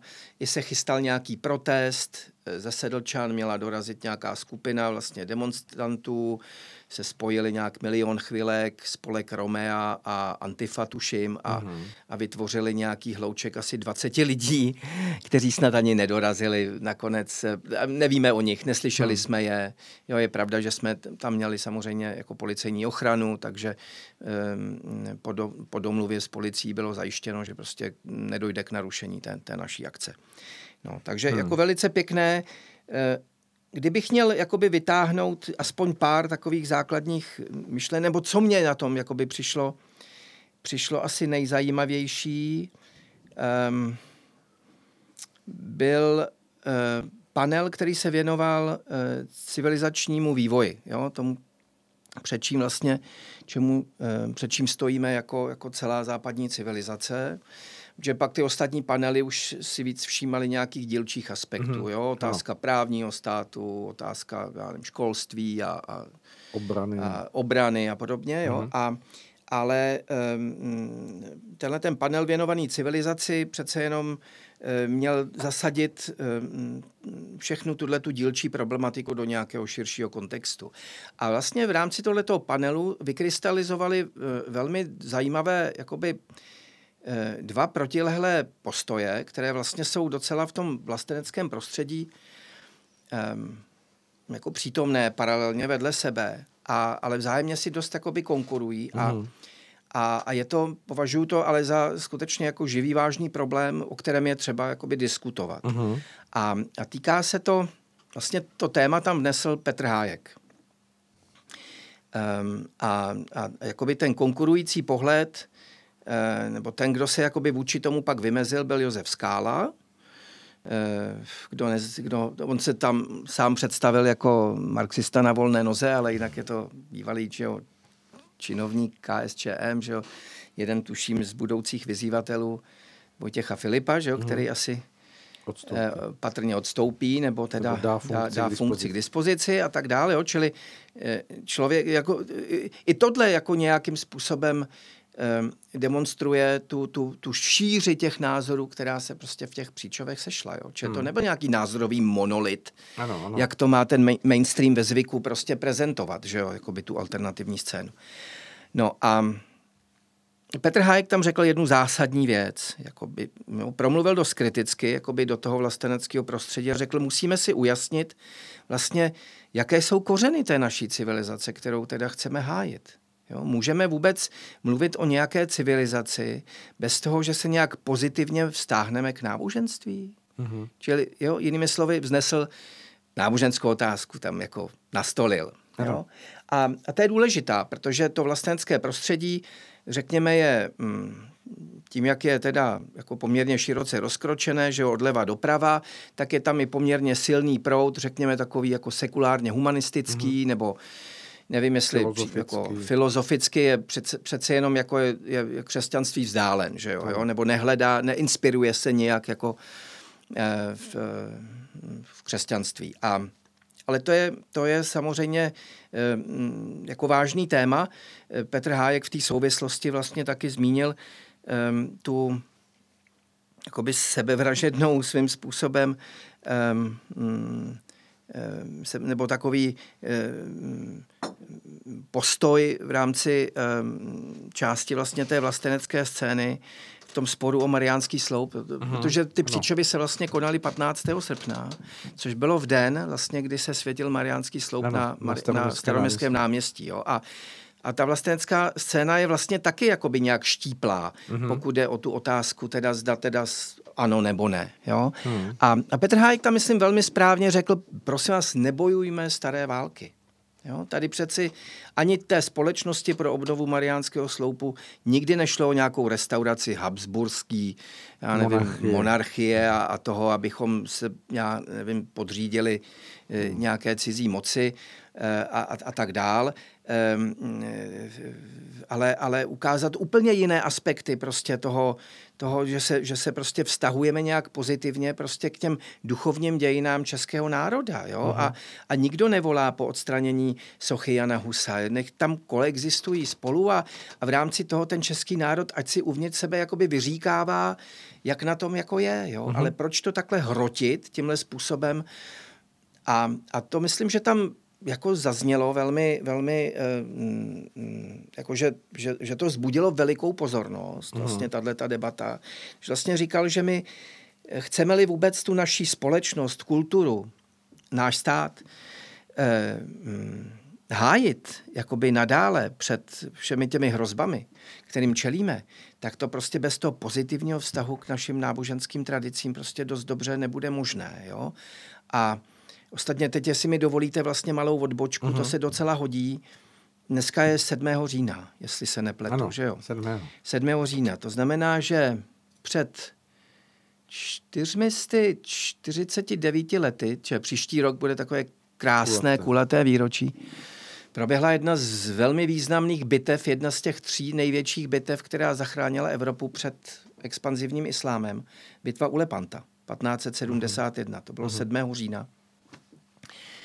1571, že ta první bitva, to byla bitva u Poatie v 8. století a ta třetí největší, ta pak byla v 17. století u Vídně. U Vídně a, ale tahle ta bitva u Lepanta byla naprosto zásadní, protože ta křesťanská flotila, kterou vlastně dal dohromady tehdejší papež Pius V., jo, ta flotila svaté ligy, tak čelila veliké početní přesile eh, té, té, té flotily Osmanské říše No a e, tehdy se stal skutečný zázrak, protože teda ta křesťanská flotila e, proti všem předpokladům teda zvítězila a, a tím vlastně na dlouhou dobu zastavila tu expanzi vlastně islámu do toho středomoří. A vlastně e, po velice dlouhé době, no jako ochromila vůbec celou tu, tu, tu, tu mašinerii vlastně toho, té, té osmanské říše a tu, tu nadvládu vlastně nad tím mořem. Jo. Mm-hmm. A e, tehdy samozřejmě celý křesťanský svět to přičítal nikoli jenom chrabrosti teda toho křesťanského vojska, ale i modlitbě. Toho, že prostě e, svěřil e, tu celou věc e, prostě nebesům a e, tehdejší papež ho vyzval celý křesťanský svět, aby se modlil modlitbu svatého růžence. A e, taky díky tomu vlastně ten 7. říjen je dnes svátek Pany Marie Růžencové, původně Pany Marie Vítězné, ale pak přejmenována Pany Marie Růžencové. Čili to odkazuje právě k tomu, že e, jakoby k tomu propojení toho přirozeného s tím nadpřirozeným světem. Jo. A, a Petr Hájek, a nejen Petr Hájek, ale i řada dalších lidí vlastně na těch příčovech, v těch příčovech se snažila vlastně ukázat Eh, důl, teď se vrátím teda zpátky z Lepanta do Příčov, se omlouvám za tuhle tu odbočku, ne, ale, ale myslím si, že se na tom dá dobře ukázat, že máme-li tu svoji zem a tu svoji kulturu a civilizaci účinně bránit, tak k tomu musíme mít nějakou dostatečně silnou motivaci.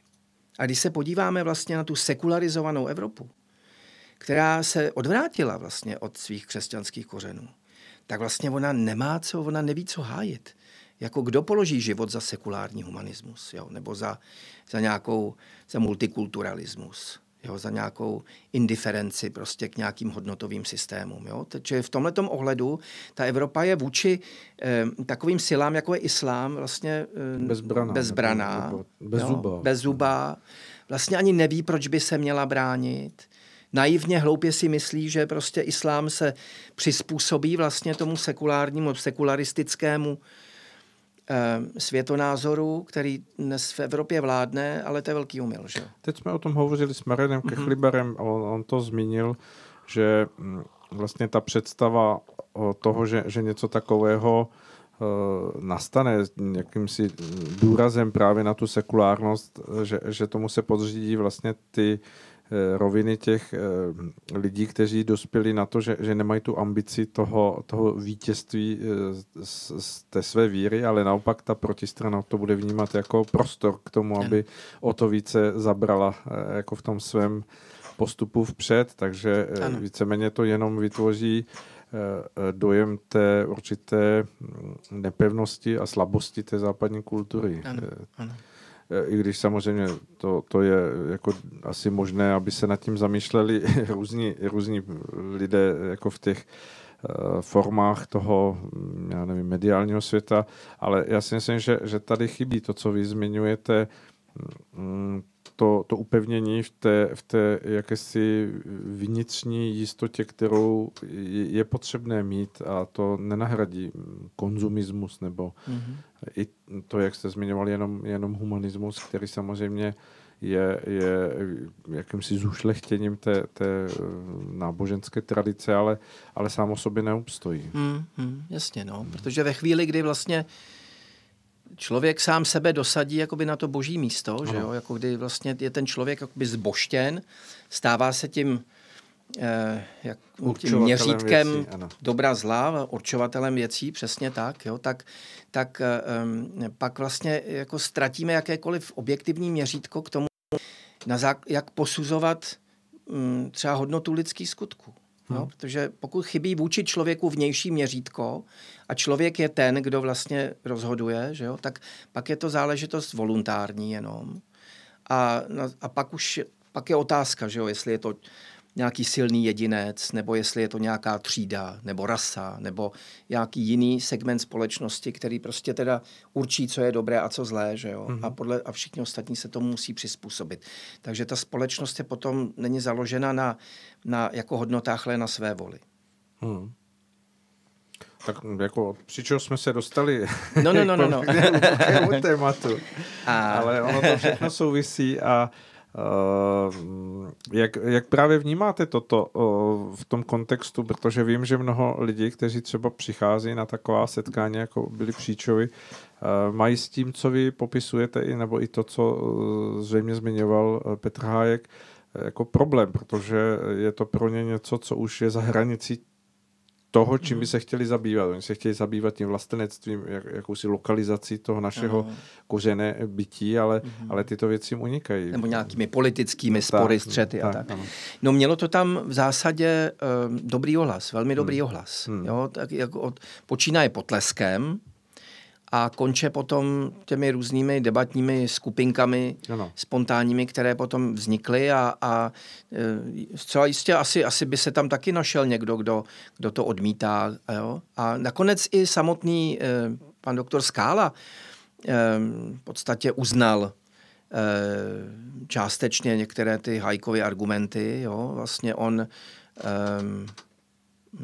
docela tam vysekl i poklonů či jako řadě křesťanům a, a, eh, a nějak se nezdráhal jakoby eh, eh, ocenit i to, že prostě oni se drží nějakého jako mravního řádu a tak dále. Jo, ale, ale samozřejmě on ze svých pozic agnostika nebo ateisty patrně, že jo, tak samozřejmě eh, důraz na ten význam náboženství jako neklade a domnívá se, že je možné hájit eh, jakoby ten, ten mm, svět, starý svět, který se nám ztrácí pomalu pod nohama, jakoby z pozic agnostických nebo ateistických. Jo? Ale tak to je samozřejmě na nějakou už zajímavou debatu, někde už potom to, ale, ale prostě to stimulovalo to opravdu docela zajímavý potom diskuze hmm. mezi těmi lidmi a, a, a to je jakoby dobře. No. Takže, takže nakonec vlastně tohle všechno převážilo nad takovou těmi žabomyšími spory, ohledně toho, jako kdo to organizuje a, a, a, a, a kdo tam je a kdo tam, kdo tam není a kdo měl být pozván a kdo, kdo neměl být pozván a tak. Ale to je, to je prostě slabost. To prostě to je, to je, eh, to se stává asi u všech podobných jako věcí, který um, um, na, na, na jejich jaksi pořádání se, se podílí větší počet lidí a, a, a každý prostě má nějakou svoji představu o tom, jako jak by to mělo vypadat. No. Zmínil jste tady pana Mináže a milion chvílek pro demokracii. Asi jste zachytil to, že hm, je tam jakýsi posun v tom, že hm, je ambice vstoupit do toho politického kolbiště a hm, padla tam velice zajímavá myšlenka z toho pohledu, že by se jí měla si zabývat jako nejenom jako by pan Minář, ale, ale mnoho dalších. A to je to, že vlastně tady zůstává, tuším, byla zmínka 5 milionů lidí, kteří nechtějí volit nebo kteří se nechtějí na něčem stávajícím sjednotit. Eh, neberete to jako prostor právě k oslovení těmito myšlenkami, eh, o kterých jsme hovořili a připomenutí, nebo, nebo myslíte si, že ten český element stávající je opravdu vzdálený těm hodnotám vystaveným na křesťanství?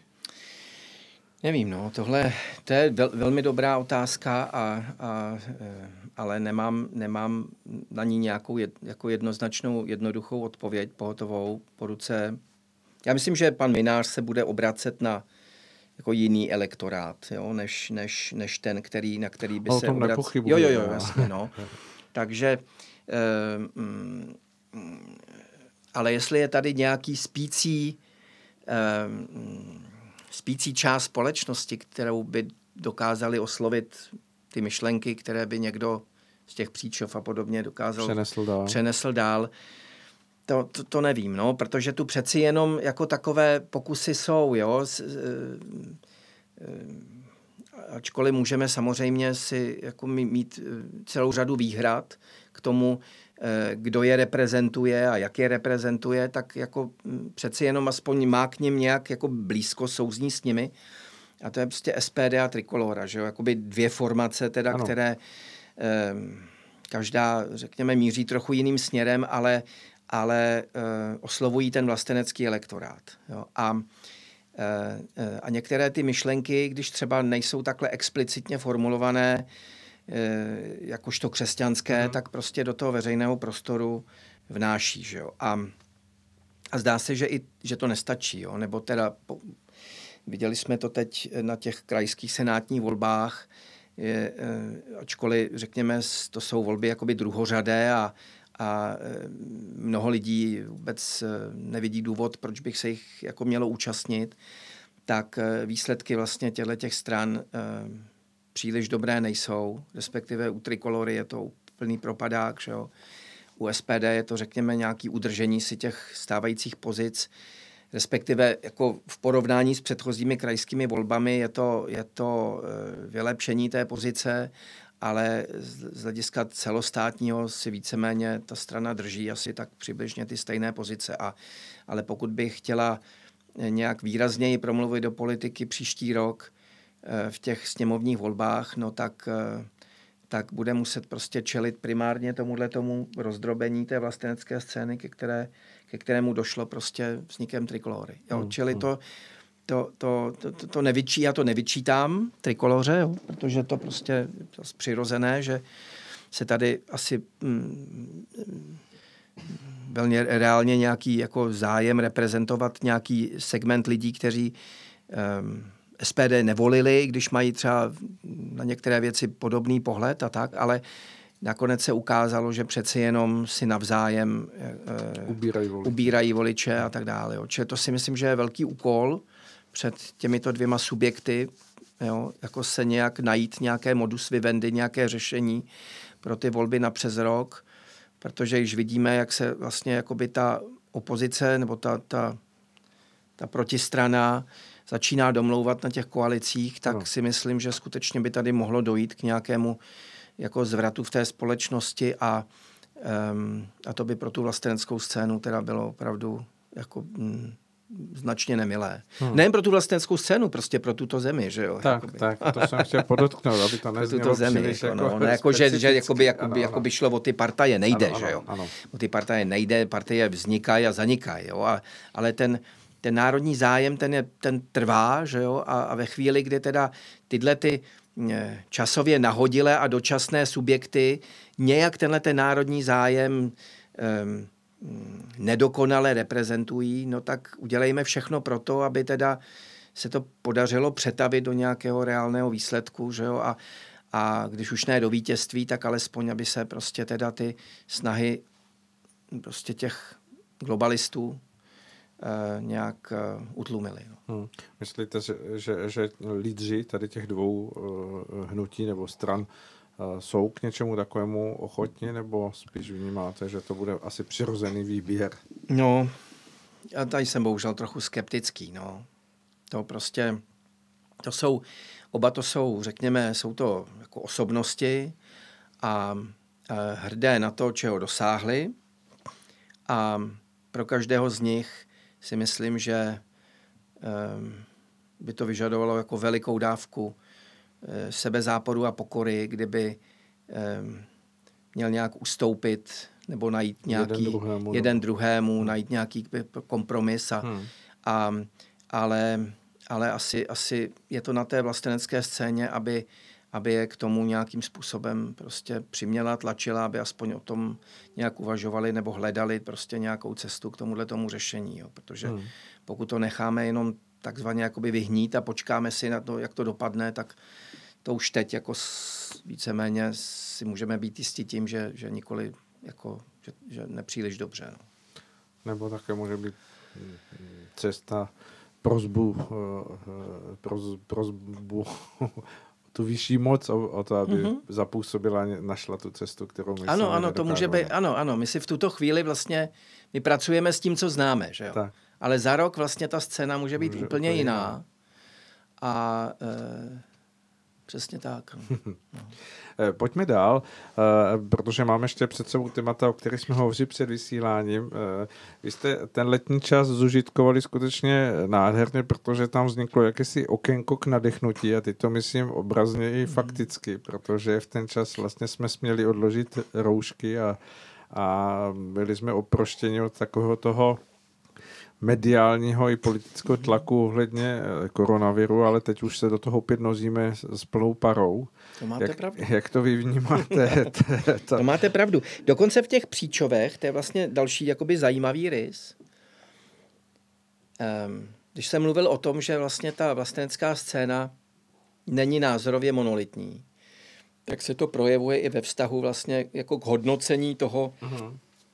To, čemu já říkám covidiáda, jo, jako celého tohoto vlastně fenomenu, jakoby příchod tohle viru a všechno ta opatření a tak, tak vlastně sice asi početně teda menší skupina v rámci teda tohoto alternativního prostředí, politicky alternativního, vlasteneckého, antiglobalistického, tak vlastně um, všechna ta opatření bere za své a, a, a vlastně podporuje je a vlastně možná by v něčem byly ještě i radikálnější.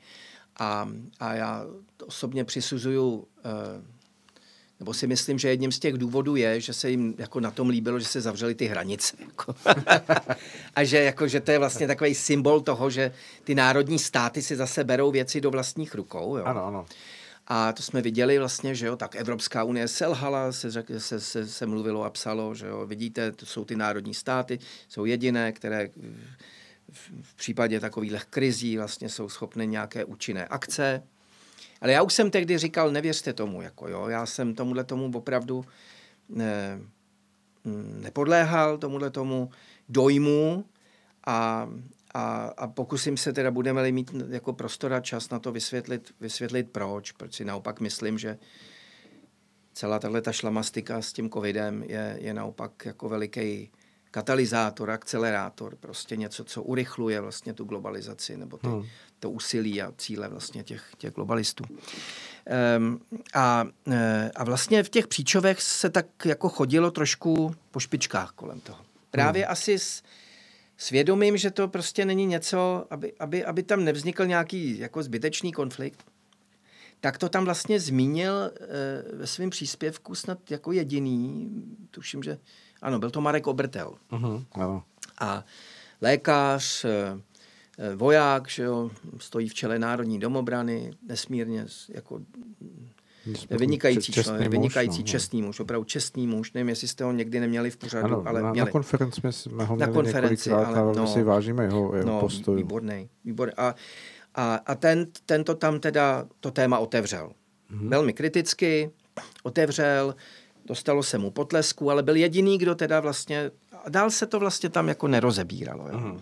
A je to vlastně s podivem, že jo, protože opravdu um, možná jsme si v tu chvíli, nebo mnozí si možná mysleli, no tak jsme teda tady zažili takový jako um, neklidný jaro. velmi neklidný jaro, No a teď se to trošku sklidní, kdo ví, možná, že na tom na, na podzim se to malinko zase nějak zkomplikuje, ale, ale opravdu ta, ta letní pohoda byla znát, no. jako jo. Opravdu si ty lidi jako nadechli, jak jste správně řekl. A, e, a projevilo se to na té atmosféře a i na tom, že si myslím, že vlastně byli lidi rádi, že mají jiná témata, že už o tom nechtějí mluvit, jo. Hmm. Já jsem nedávno, jsme byli s rodinou u kamarádů, jsme byli pozvaní opejkat busty k ním a tak jsme to pozvání rádi přijali a oni říkají, ale má to podmínku, že kdo řekne covid, udělá pět dřepů. a já jsem tomu jako hrozně rozuměl, protože samozřejmě, že jsme kolik to nikdo dělal, nevydrželi. Ne, ne, ne, nakonec jsme nedělali dřepy nikdo. Ale samozřejmě, že to pak jako prasklo a každý musel vyprávět o tom, jak musel jít prostě na, na testy a co tamhle se stalo a tak. Ale ale jakoby v zásadě jsme, ale vydrželi jsme skoro hodinu o tom hmm. nemluvit. a, a, tak, takže, takže si myslím, že opravdu v těch příčovech eh, v lidech taky byla tahle ta potřeba. Jo. Hmm. No, eh, ale bohužel, bohužel eh, mm, dnes už o tom mluvíme a, a je nutný o tom mluvit. Když jste přišel s tím, mě to zaujalo, když jste říkal, že pokud budeme hovořit o tomto tématu, že byste chtěl zmínit ne COVID-19, ale COVID-1984. Mnozí asi tuší, co, co zatím jako hledat. Tak to zkuste přiblížit, prosím, posluchačům, jak to, jak to vnímáte, nebo co vy zatím vším, všechno vidíte. Dobře. Tak já v prvé řadě opravdu se necítím být kompetentní hovořit o těch jako zdravotních vysloveně ano, aspektech. Jo. To neznamená, že, že nemám na tu věc názor, že asi taky čtu různé komentáře, názory jednotlivých jako odborníků, petice, různé. petice a, a rozhovory a, a podobně. Takže, takže jakoby sbírám samozřejmě nějaké informace e, to, tohoto charakteru, ale, ale e, nechci se přijít s někým o to, jako čím covid léčit a jak, jak moc je virulentní a podobně. Ale myslím si, že i člověk, který není jako erudován v těch medicínských oborech, takže dokonce i v některých těch zdravotnických otázkách stačí zdravý selský rozum k tomu, aby si začal klást otázky, jestli tady s náma někdo nehraje nějakou habaďuru, nějakou falešnou hru. Hmm. Jo. A já teda, než se dostanu k nějakým, řekněme, těm aspektům už, které s tím zdravotnictvím jako takovým téměř nesouvisí. Systémový. Tak přece jenom jako jednu věc bych zmínil, hmm. protože když už jsem tady mluvil o tom, jak jsme teda, jako, že kdo byl na těch testech a tak, tak všimněme si, že poslední dobou, bohu díky, už je právě z toho jako řada lékařů nebo lidí, kteří se opravdu tou problematikou věnují odborně, tak, ehm, tak, tak i do toho mediálního mainstreamu už tu a tam pronikne ten hlas, že to testování není spolehlivé. Jo? A že vlastně řídit se a vymýšlet všechna tato restriktivní opatření na základě jakéhosi zvyšujícího se počtu pozitivně testovaných, že, že, eh, že, že je prostě chybné. Jo? A to prostě z, z, z jednoho prostého důvodu, že pozitivně testovaný nerovná se nemocný. Hmm. Což asi člověk, který se jako nad tím nezamýšlí, jenom se vždycky podívá, eh, jako kolik, o kolik to zase jakoby vyrostlo, že jo. A, no, média a, to uvedou před, s Tak, přečte si vykřičník, že jo, jo, jako zase raketový nárůst a trha, trháme rekord. rekord a, dneska zase myslím, ano. že jo. Takže eh, eh, tak, tak jako snadno potom podlehnou tomu vlastně, jak nám to tady vlastně... Té, dikci, ano. Té, té dikci, že jo? To znamená, že... Ale ve skutečnosti eh, pozitivně testovaný nerovná se, nerovná se nemocný, že jo? Protože právě, a to ti, to ti lidi z praxe medicínské prostě říkají, že ten PCR, tenhle ten test, který vlastně podstupujeme, že pouze detekuje, že ta jeho... Hmm, ta metoda, kterou vlastně zjišťuje vlastně přítomnost toho viru v těle, vlastně, že, že, že neumí, nebo respektive, že ty výsledky, které jsou prezentovány, vůbec nezohledňují, eh, zda je teda ten virus přítomé, nebo zda to jsou nějaké stopové zbytky Frag, toho, fragmenty no. toho viru, že jo, který už je dávno mrtvý. Ten člověk hmm. mohl být třeba, já nevím, infikován před měsícem, ale jsou tam prostě tyhle ty stopové zbytky. Jo, a, a, už, a, a není schopen vlastně ani um, rozlišit mezi tím, kdo je teda infekční a není, není infekční. Jo.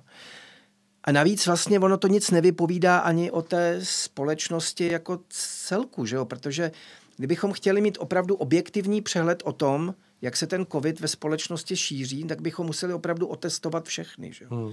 Protože my tady testujeme jenom nějaký segment společnosti, že jo, který buď to má nějaké příznaky a proto se jde testovat, anebo se musí testovat, protože byl v kontaktu s pozitivně testovaným. Nebo potřebuje do zahraničí. Nebo potřebuje do zahraničí, hmm. že jo, ale tam z pravidla teda jsou negativní tyhle hmm. ty testy. Jo. Ale takže je tady vyšší pravděpodobnost, ale u těch testovaných, že tam, řekněme, ten pozitivní nález bude. Že jo? Hmm. Ale my ve skutečnosti, kdybychom e, si takhle protestovali celou společnost, tak bychom třeba ale zjistili, že, že ve zbytku té společnosti to naopak třeba klesá. Tam vůbec, hmm. že v celý spole... Jenom proto, že tady roste počet pozitivně testovaných, protože taky roste počet testovaných. Ano Jo, a to jenom určitého segmentu vůbec ještě nic neříká o tom, jaká je situace s tím covidem v celé společnosti. Že? A takže už tohle čistě, a říkám, k tomu člověk nemusí absolvovat 6 let medicíny, jako aby, aby si jako kledl tyhle ty otázky. Hmm. Proč teda jsou takhle jako tvrdá opatření za situace, kdy vy nevíme, jestli ve skutečnosti eh, těch nemocných je tady opravdu těch 70 tisíc, jo, nebo třeba jenom 7 tisíc. Protože když to vememe skutečně jako z hlediska epidemiologického, nebo toho, co epidemiologové říkají, že je epidemie, tak třeba u chřipky víme, že epidemie se vyhlašuje tehdy, když tou chřipkou onemocní na nějakých 160 až 180 tisíc lidí, na 100 tisíc, 16 až 18 tisíc obyvatel, omlouvám se, na 100 tisíc. Jo. V tu chvíli se vyhlašuje epidemie. Ale když se podíváme vlastně na tu situaci s tím covidem, tak to na těch 100 tisíc obyvatel dělá nějakých prostě těch, Stovky, těch, těch aktivně, vlastně těch jako pozitivně testovaných, teď je něco přes čtyři, že jo, takže tak to je asi 400, řekněme. Ano.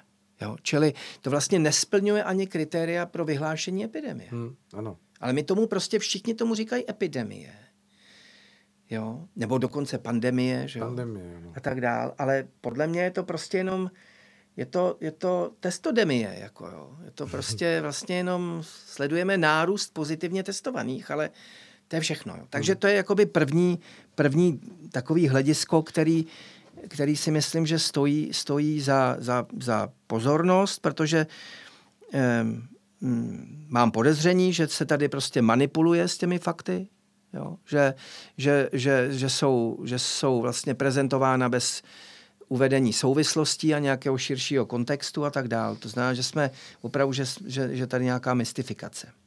No. E, potom si myslím, že um,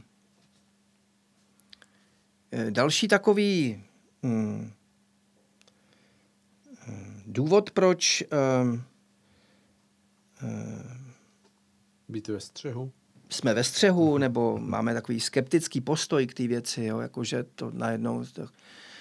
Tak, tak si myslím, že plyne z toho, aspoň u mě v mém případě, tím, jak se zabývám delší dobu vlastně jakoby analýzou činnosti různých um, globalistických institucí, organizací. Já teda vysvětlím, co tím myslím tím pojmem, že o to, mhm. tím globalismem myslím organizace, který prosazují eh, přechod vlastně na takzvané globální vládnutí, globální řízení, kdy mm,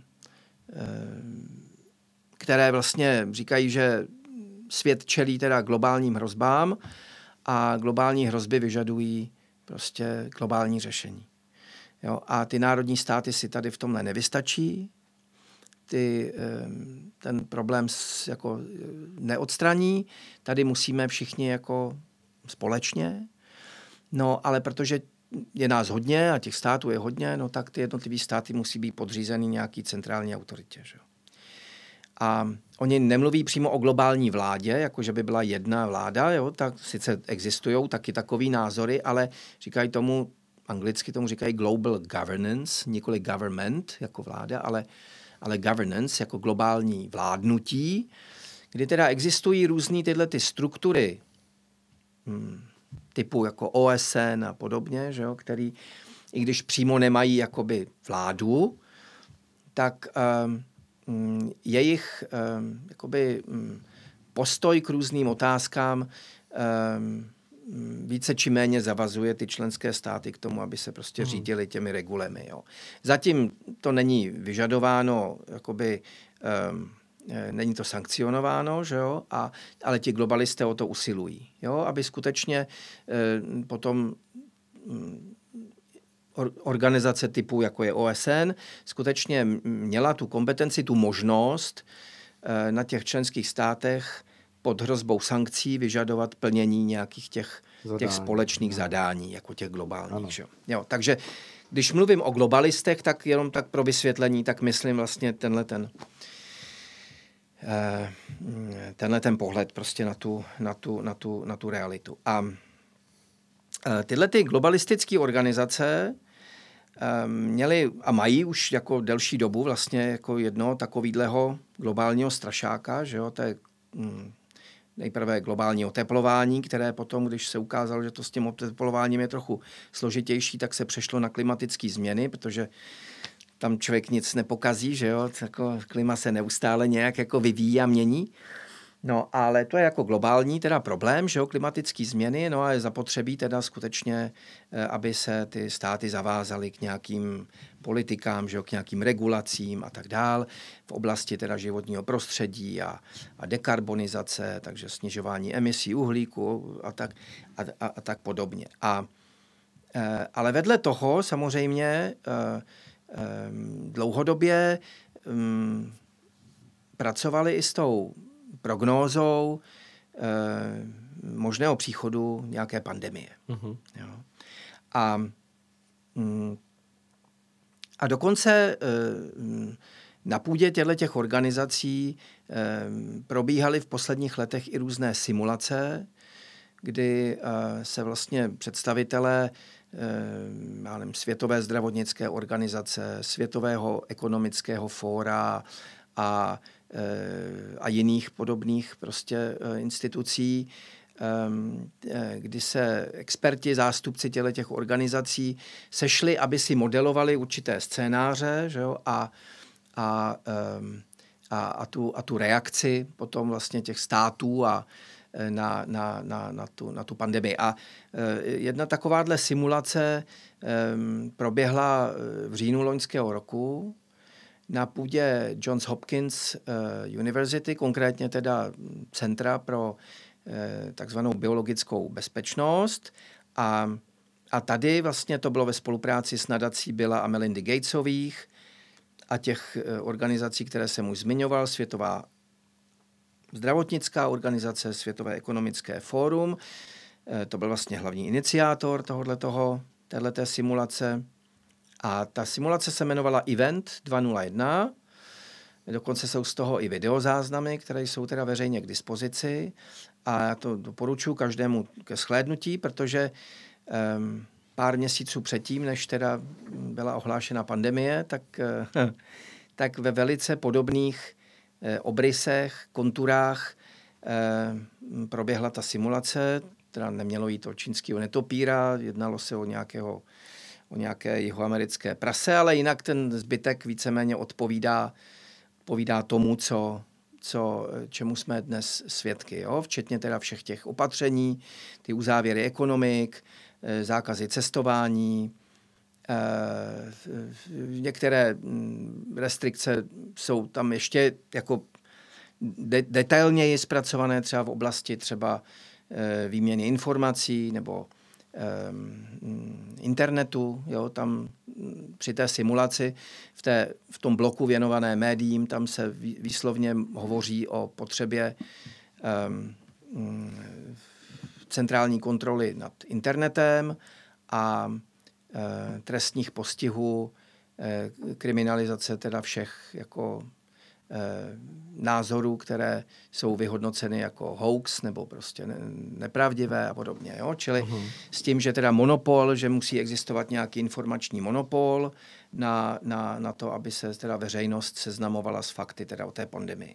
Jo? Uh-huh. Tak, tak daleko jsme ještě nedošli, i když už přeci jenom, když člověk sleduje ty určité algoritmy, když si něco googluje a podobně, že jo, tak už vám skutečně ten Google nenabízí Ehm, když, když eh, ještě třeba YouTube nebo některé jiné, nebo tam, tam je ten poměrně teď taky silná cenzura, pokud jde o některé tyhle ty mm, protichudné názory na COVID, eh, ale, ale když si hledáte nějaké mm, články nebo něco takového, tak to v tom Google nakonec někde najdete, ale eh, už na základě vašeho zájmu o to téma už se vám nenabízí žádné podobné, podobné eh, eh, příspěvky. Jo?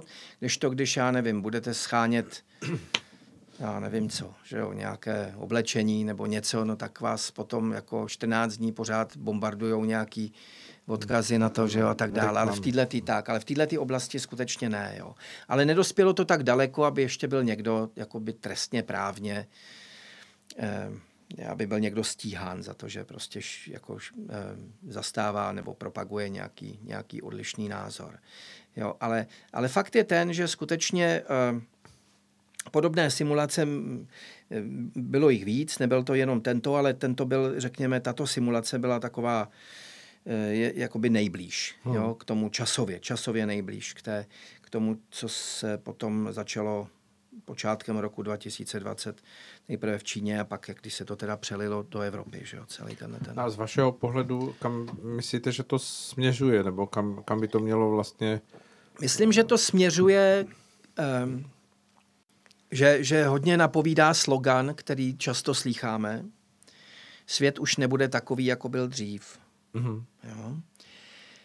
Um, to je, to je, s tímhle sloganem se hodně pracuje v propagandě. Vždycky, když jsou nějaké přelomové události. Vzpomeňme třeba i na 11. září, že jo, mm-hmm. 2001 ve Spojených státech po těch útocích už svět nebude takový jako dřív. Jo? Čili v tu, v tu chvíli a, a vypukl boj proti terorismu ano. se všemi těmi opatřeními a tak dál, tak dál, že jo? Tak teď teda Teď tady máme pandemii, že jo, svět nebude takový jako dřív, bojujeme teda nikoli proti terorismu, ale proti teď neviditelnému nepříteli, jo, ale zase je tady ta, ta válečnická terminologie, že jo, takže musíme skutečně um, musíme to, to tomu dát tu, tuhle tu, tu, tu no, navážnu tuhle dramatičnost. Jako hmm. ano, ano. Jo, a, eh, a, a, eh, a, a, a, a víceméně jsme neustále jako z různých stran bombardováni eh, eh, sdělením, že i když se ta situace nějakým způsobem uklidní a až to bude všechno proočkováno, tak jako se budeme moct zase nějak vrátit k nějakým normálnějším pořádkům, tak už to nebude ten starý svět, který jsme znali, ale bude to, oni říkají, nová normalita. Uh-huh. Jo? Už se nevrátíme úplně přesně k těm starým zvyklostem, k těm starým, jo, to ne, ale, ale um, a tady vlastně ty globalisti chápou, a to explicitně, já to ukážu na některých příkladech, vlastně ten covid, jako příležitost k nahrazení vlastně toho dosavadního starého systému, který se z různých důvodů jeví jako nefunkční pro 21. století, nějakým novým systémem. Jo? A tohle je vlastně záminka, jo? jakoby hmm. pod rouškou, jak to je příhodný že jo? pojem, pod rouškou covidu vlastně má dojít k nějaké kompletní hluboké transformaci toho světa. Jo? A ale obávám se, že několik transformaci, kterou by si teda, o které byla řeč v příčovech, jo, jakoby k, té, k tomu upnout se k té vertikále a, a, a zase nějak najít cestu k těm, k těm našim kořenům, ale, ale naopak vlastně k, k ještě důkladnějšímu eh, odklonění se právě od, od eh, všech těch dosavadních cest a jaksi k vytvoření podstatě jakési globální utopie. Hmm. A jako příklad tady uvedu um, projekt, který, na kterým se pracuje velice dlouho a teď byl vlastně mm, díky covidu um, veřejně prezentován a to je projekt Světového ekonomického fóra. Světové ekonomické fórum, jak asi všichni víme, tak je, mm, je vlastně nezisková organizace, ale eh, je to vlastně taková smetánka, že jo, Liga elitních. výjimečných. Je to liga výjimečných, že jo, přesně tak, jo, takže to jsou ty špičky biznisu, toho korporátního světa, politiky, eh, akademické obce, médií a tak dále, ale prostě jsou to ti, kterým teda leží na srdci blaho světa, že jo. A dokonce ta, eh, oni to mají jakoby v tom jako cíl činnosti, když se člověk podívá na ty jejich stanovy, tak to cíl činnosti je, je, je, je eh, právě úsilí o zlepšení stavu světa. Jo. Tak jsem si říkal, že konečně už bych chtěl někdy narazit na nějakou organizaci, která má za cíl jako zhoršit stav světa. Jako.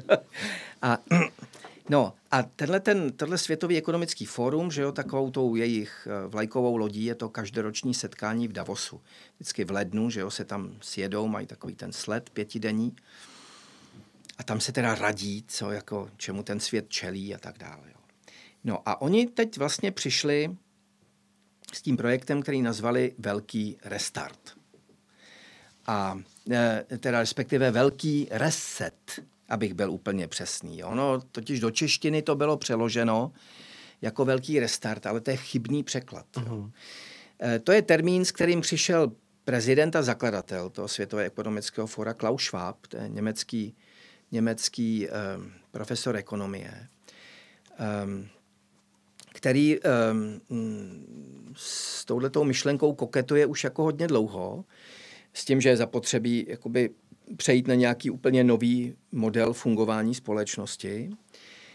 Um, no a teď vlastně přišel s touhletou myšlenkou toho velkého resetu a on právě tady mm, v češtině to teda vyšel ten text pod uh, 3. června, jo, to vyšlo. Uh-huh, 3. června 2020 Eh, vyšel článek nazvaný Nadešel čas na velký restart, ale eh, jak on eh, ve své knize, že od té doby už dokonce vydal knihu na to téma, on mm-hmm. vysvětluje, proč nepoužil ten termín restart, protože to vlastně evokuje, jako kdybychom se mohli vrátit na starou startovací čáru. Mm-hmm. No. Ale to už mi nechcem. Reset znamená, že my opravdu tady Obnovím. začínáme něco úplně nového. Mm-hmm. Jo? Že se nikam už nevracíme. Jo?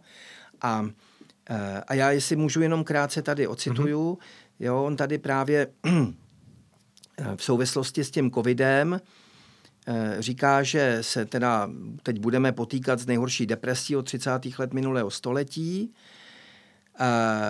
Je to teda pravděpodobný scénář, ale není nevyhnutelný.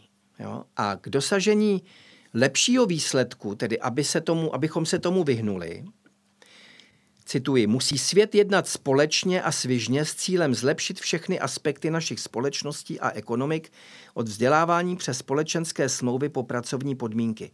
No, tomu asi nelze nějak jako nic namítat, to si všichni přejeme, že jo, aby, aby, aby se e, situace zlepšila. obecně zlepšila.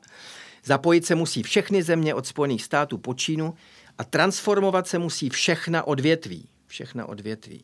No. A pak říká, to bude mít závažné dlouhodobé důsledky pro hospodářský růst, veřejný dluh, zaměstnanost a lidský blahobyt.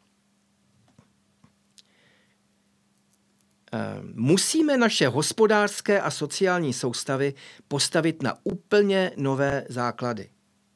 To předpokládá bezprecedentní úroveň spolupráce a ambicí. Jo?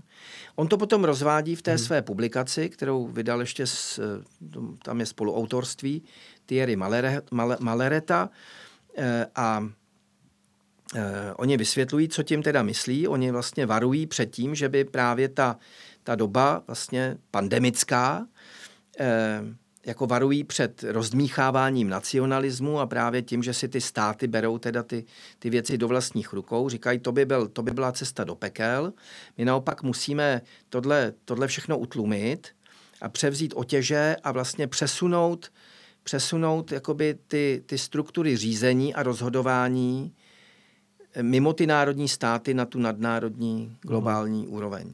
Jo? Jedině tak bude možné prostě provést ten velký reset jakoby harmonicky no, a, e, a dojít prostě k nějakému, k nějakému e, cíli, e, kterým není nic jiného, než, než je opravdu e, takový Huxleyův e, krásný nový svět. Jo. Mhm. Protože když opravdu m, pak jako čtete e, ty, m, ten, ty jednotlivé materiály, třeba i na internetové stránce toho Světového ekonomického fóra, tak eh, to v mnohem, jakoby, je to jakási forma takového zeleného komunismu. Uh-huh. Jo? Kdy se teda otevřeně deklaruje jakoby zánik soukromého vlastnictví, kdy e, se má přejít na vlastně sdílenou ekonomiku jako hm, kompletně. E, tam jsou články Eh, které jsou nadepsány, nic mi nepatří, já jsem tomu rád třeba, jako jo. Mm-hmm. takže všechno vlastně je všech.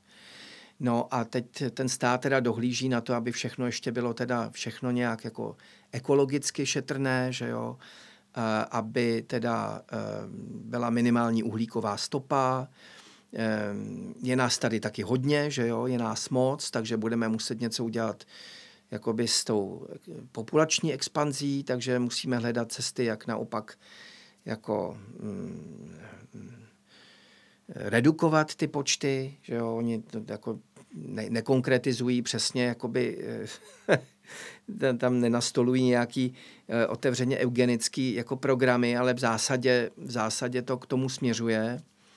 To je ostatně taková jedna z uh, z takových srdečních jako eh, aktivit Billa Gatese, že, který se hodně angažuje právě v této oblasti, ehm, eh, že, že ho trápí teda jakoby ta, ta, ta populační eh, exploze, jak tomu říká, jo, když to je velmi sporný, protože naopak jsme spíš svědky toho, že společnosti, zvláště v těch rozvinutých státech, stárnou, a ve skutečnosti můžeme za pár desítek let čelit spíše jako vážnému demografickému úbytku a, a, a, a radik, rapidnímu stárnutí obyvatelstva, což bude mít daleko jako horší následky, než, než, než to, že se teda rodí příliš mnoho, jako, no, eh, mnoho lidí. No a takže on, on, on je velkým stoupencem vlastně jakoby populační těch programů, populační kontroly mm. a podobně. Jo. No. Takže já teď už asi mluvím teda hodně dlouho, ale jenom jsem tím chtěl prostě ukázat, že skutečně pod rouškou toho covidu, nebo tak ten covid slouží opravdu jako určitý katalyzátor a záminka, jo, že ve skutečnosti se podle mého přesvědčení nejedná z hlediska zdravotního o tak závažný problém, aby, aby se musel řešit, nebo aby, aby mohl být řešitelný jenom za předpokladu, jak tvrdí globalisté, že dojde k této kompletní transformaci světa. Hmm.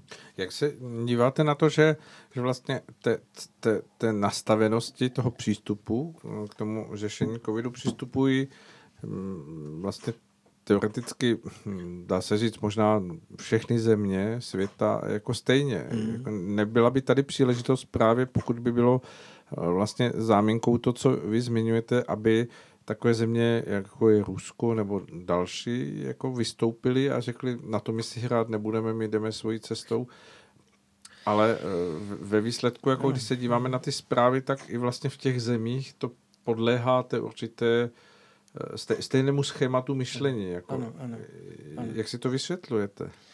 No, eh, to si v podstatě hm, mohu asi hm, vysvětlit jenom tak, Teda on to může mít i jiné vysvětlení, ale já si to vysvětluju tak, že i tyto státy nejsou na, eh, řekněme, těch, ehm, když eh, Donald Trump používá ten termín deep state že jo, mm-hmm. pro, mhm. tu, pro Ameriku, tak můžeme vlastně nějaký podobný termín analogicky použít prostě pro ten globální jako svět, že jo, pro ten, pro ten svět G20 a všech těchto těch jako Eh, setkání těch státníků, že jo, což není jenom, že se, se sjedou státníci, to je celý aparát, Aho, že jo, který samozřejmě. tohle připravuje a tak. Jo. To znamená, že i ty státy, které nějakým způsobem eh, navenek nebo v některých oblastech jsou vůči sobě konfrontační nebo hm, nejdou jakoby bok po boku, tak jako v jiných ohledech se možná podřizují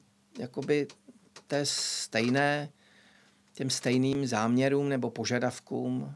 A, jo, a takže mm, e, a tady byly výjimky, že jo, byly výjimky. Rusko to teda shodou okolností není, když je otázka. Ono ještě uvidíme, jak se ta věc vyvine, že jo, protože mm-hmm. nakonec vidíme, že i ta, i třeba ve těch Spojených státech, což je víceméně samozřejmě jako ten, ten hlavní, nebo byl po desetiletí, že jo, ten, ten, ten hlavní, um, jakoby ta, ta hlavní síla toho globalismu tak vidíme, že prostě Donald Trump i, i s tím jeho postojem k tomu covidu přece jenom jako lavíruje. Jo. Hmm. Podléhá, ale lavíruje. Jo. Možná, že v tom Rusku to bude třeba podobný, jo. že, se, hmm. že jakoby přistoupí na nějaký, na nějaký pravidla, ale, ale že si i v rámci toho bude hledat nějakou svoji vlastní autonomní cestu. Jo. Ale my jsme viděli úplně několik takových případů, které se vymykaly, a to bylo třeba Bělorusko. Že? ať už si myslíme o Lukašenkovi cokoliv, tak stojí za zmínku asi, za pozornost ten jeho projev, eh, kdy, kdy jako prozradil, můžeme mu věřit, nemusíme, že eh, ho vydíral Mezinárodní měnový fond a Světová banka, že když on udělá to, co udělali všechny okolní státy, zavře ekonomiku, tak, eh, takže dostane jako velké půjčky od obou institucí. Uhum. A on to prostě odmítl. Řekl, já prostě nechci se dostat do vazalského stavu a já ty peníze nechci. No a krátce na to prostě vypukly ty, ty nepokoje, že jo, tak dále. Jo. Takže um, jo, neříkám, že tady je příčinná souvislost, ale my, myslím, že to jako je docela zajímavý. Jo. A e, takže těch, těch států, které se tímhle způsobem jakoby chovaly nezávisle, autonomně, tak, tak jako je, je skutečně málo. Ale uvidíme, jak, uvidíme, jak, to, jak to bude dál. No. Prostě to, působí to samozřejmě jakoby koordinovaně. Že jo? To, že najednou, najednou jakoby během velmi krátké chvíle se celý svět chová jakoby stejně že jo? ve vztahu k tomuhle tomu věru je, je taky jako podezřelý. A hmm. člověk by si měl klást otázku, je tohle opravdu um, jako um, netopíří virus, nebo, nebo, no, nebo se tady něco nějakou dobu prostě chystalo. Eh, vy sám jste novinář, nevnímáte to i tak eh, z toho úhlu pohledu, že, nebo zabýváte se novinařinou, jste šef redaktor, tak uh, víte asi o, o těchto věcech také nějakou svoji uh, osobní zkušenost. Uh, nemůže to být prostě to, to dění, které se odehrává to, že se velice silný argumentační materiál dostal do rukou senzacechtivých novinářů, kteří vyvolali určitou uh,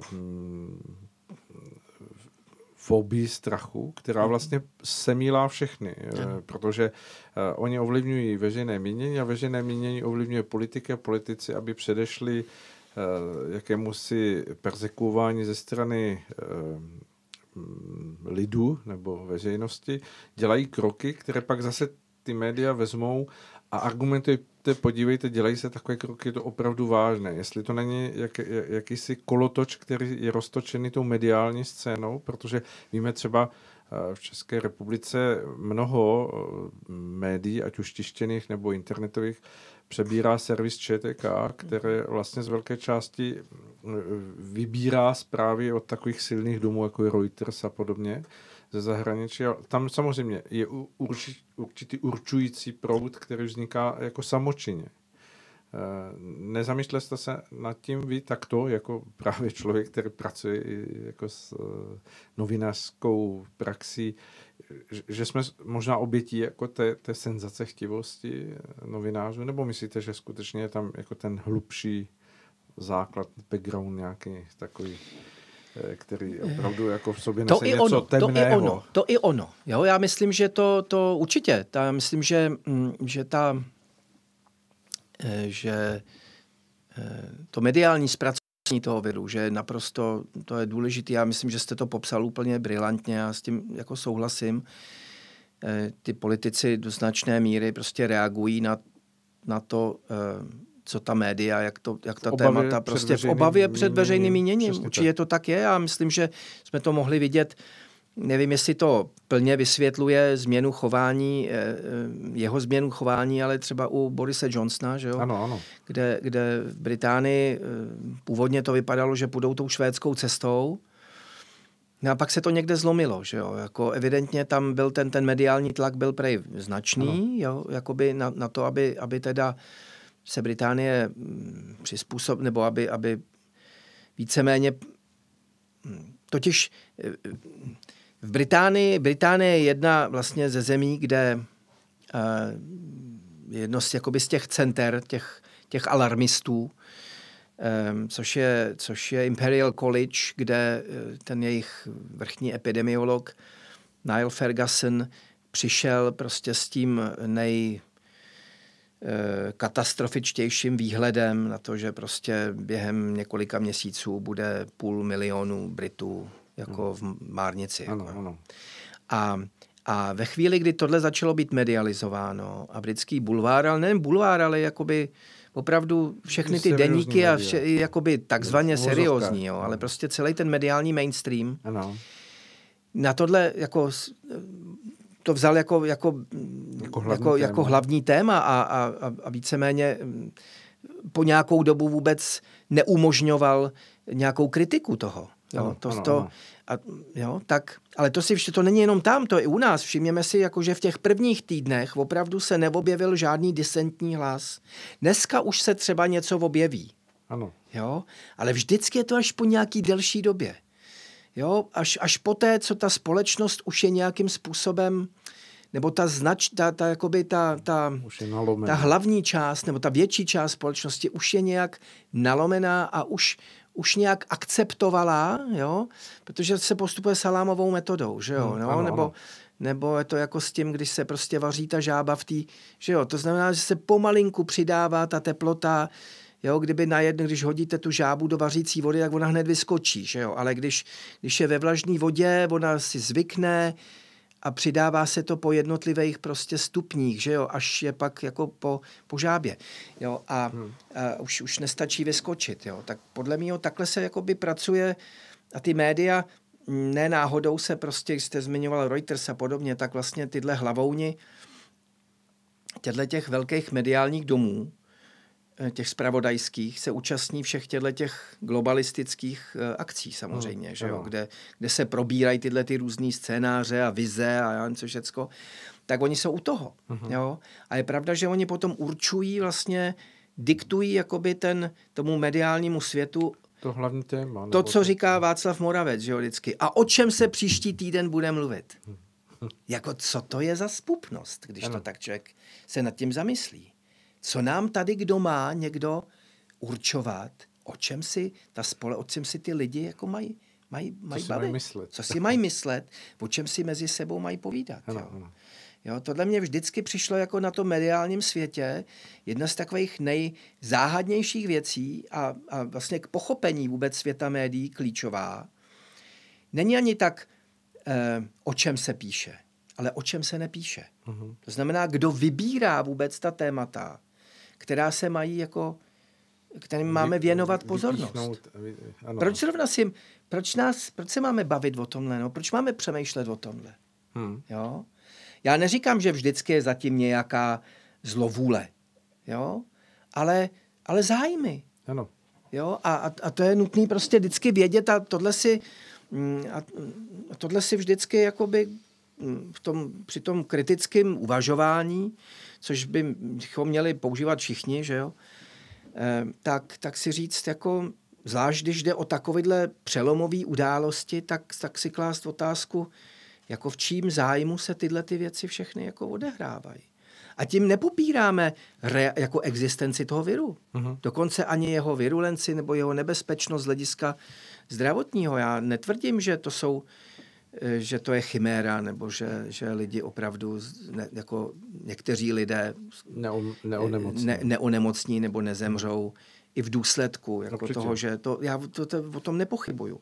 Ale um, takových virů nebo takových nemocí je celá řada, ale nikdy jim nebyla takováhle pozornost Přesně vlastně tak, věnována. Četl jsem zajímavou úvahu nad tím, že kdyby s podobným způsobem byly vlastně do společnosti vnášeny se stejnou vervou, se stejnou dramatičností, dejme tomu eh, otázky kolem, dejme tomu infarktu nebo onemocnění srdce nebo onkologických ne- onemocnění, tak by bez pochyby, že či později vyvolali tlak veřejnosti na to, aby se s těmi věcmi něco dě- dělalo a a najednou by vlastně vzniklo úplně to stejné. Ano, ano. Vzniklo by to, ano. že Eh, by ten tlak tedy šel jinými směry, dejme tomu třeba na výrobce nějakých potravin nebo věcí, ale, ale že, že, že vlastně stejnou dramatičností by bylo dosaženo to, ano. že by v lidech eh, vznikla panikla toho, že skutečně jim hrozí smrt eh, tohoto druhu. Ano, ano, určitě.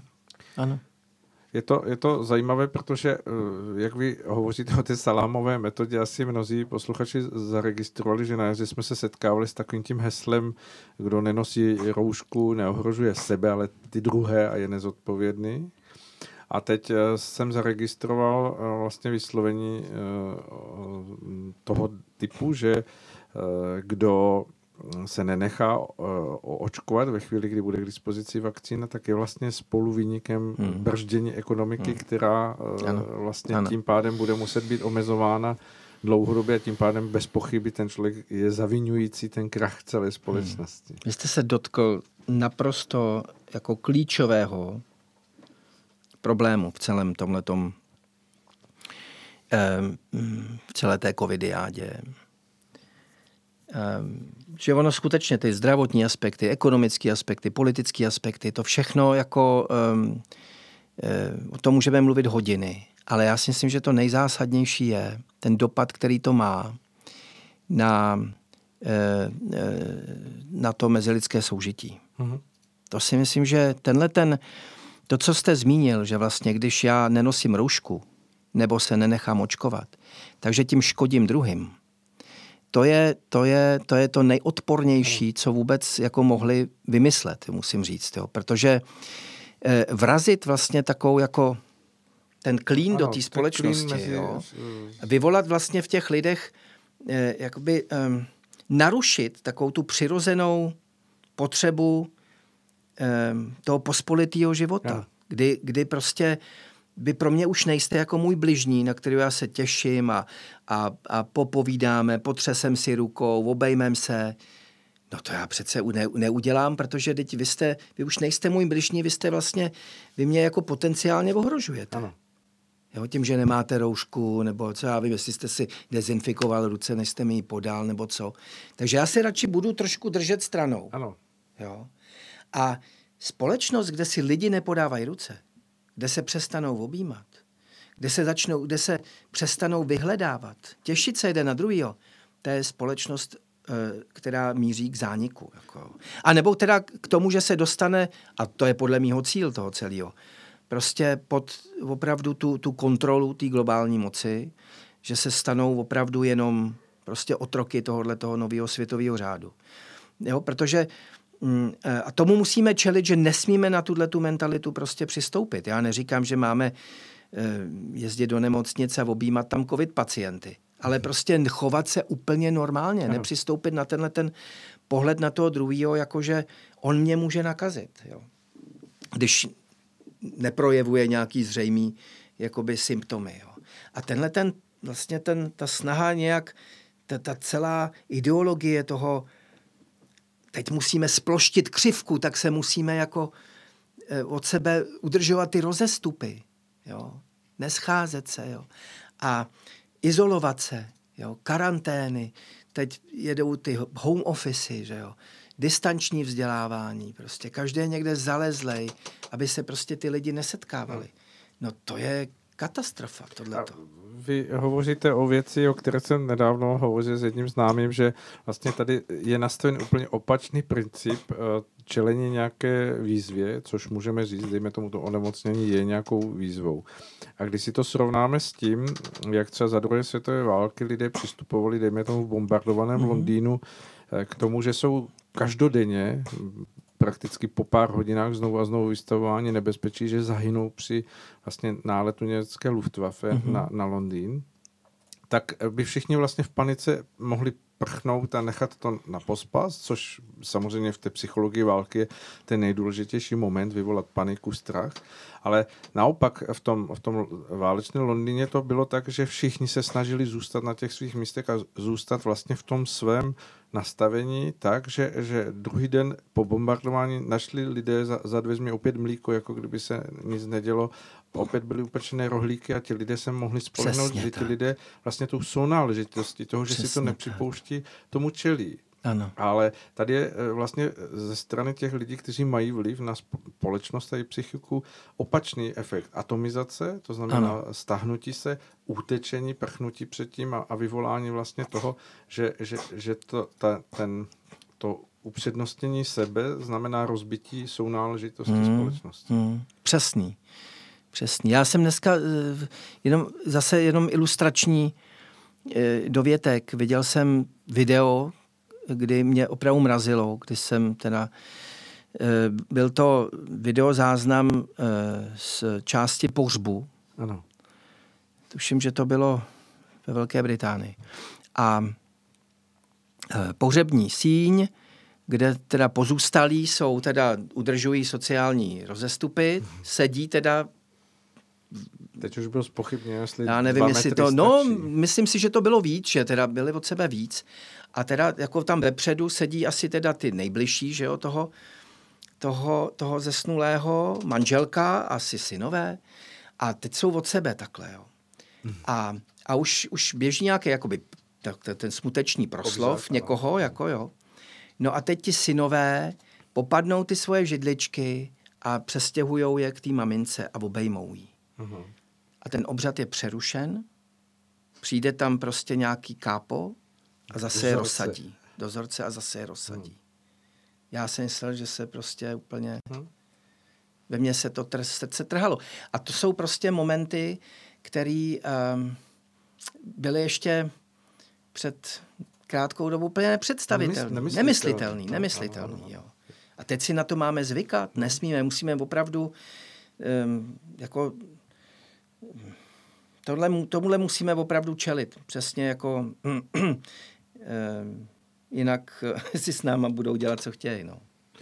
Mně přijde, jak kdyby hm, vlastně byla určitá hm, odvaha nebo statečnost, já nevím, jak to pojmenovat, aby to skutečně vystihlo tu podstatu, naopak jako cíleně podlamována k té, k té určité eh, jako donašectví, zbabilosti, eh, udávání se hmm. lidí navzájem, stranění se sebe navzájem jako, jako cíl toho, toho vlastně rozložení té, té sounáležitosti společnosti, tak, o které no. vy jste hovořil, že, že vlastně v ní je síla, v ní je pak, ta se, pak se snadněji ovládá, že taková ano. společnost, která je takhle rozbitá, No, takže to, to je...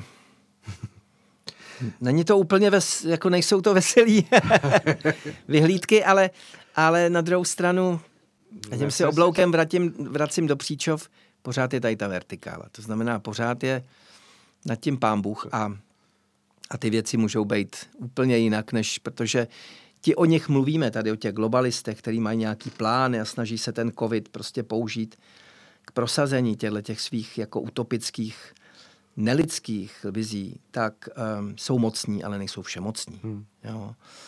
A Petr Hájek vždycky říká, žádný plán nikdy nevíde, tak jako pevně doufejme a dělejme proto taky všechno, co je v našich silách, že jo, aby prostě nevyšel. Jo. Tak já, já jsem od, odpůrce fatalismu, takže já si nemyslím, že když um, tady popíšu jakoby ty ty, tyhle ty procesy, že jako nutně nastanou, hmm. jo, ale, ale ur, určitě, určitě jakoby probíhají, že jo, jo, a tento pokus o nastolení tohohle toho, tohle toho nelidského světa, to, to, to, to určitě jako vra, to, na, to, to probíhá, no ale nikde není jako předem řečeno, jak jestli, jestli skutečně ten svět takový, jaký si přejí, bude na stole nebo nebude, že jo.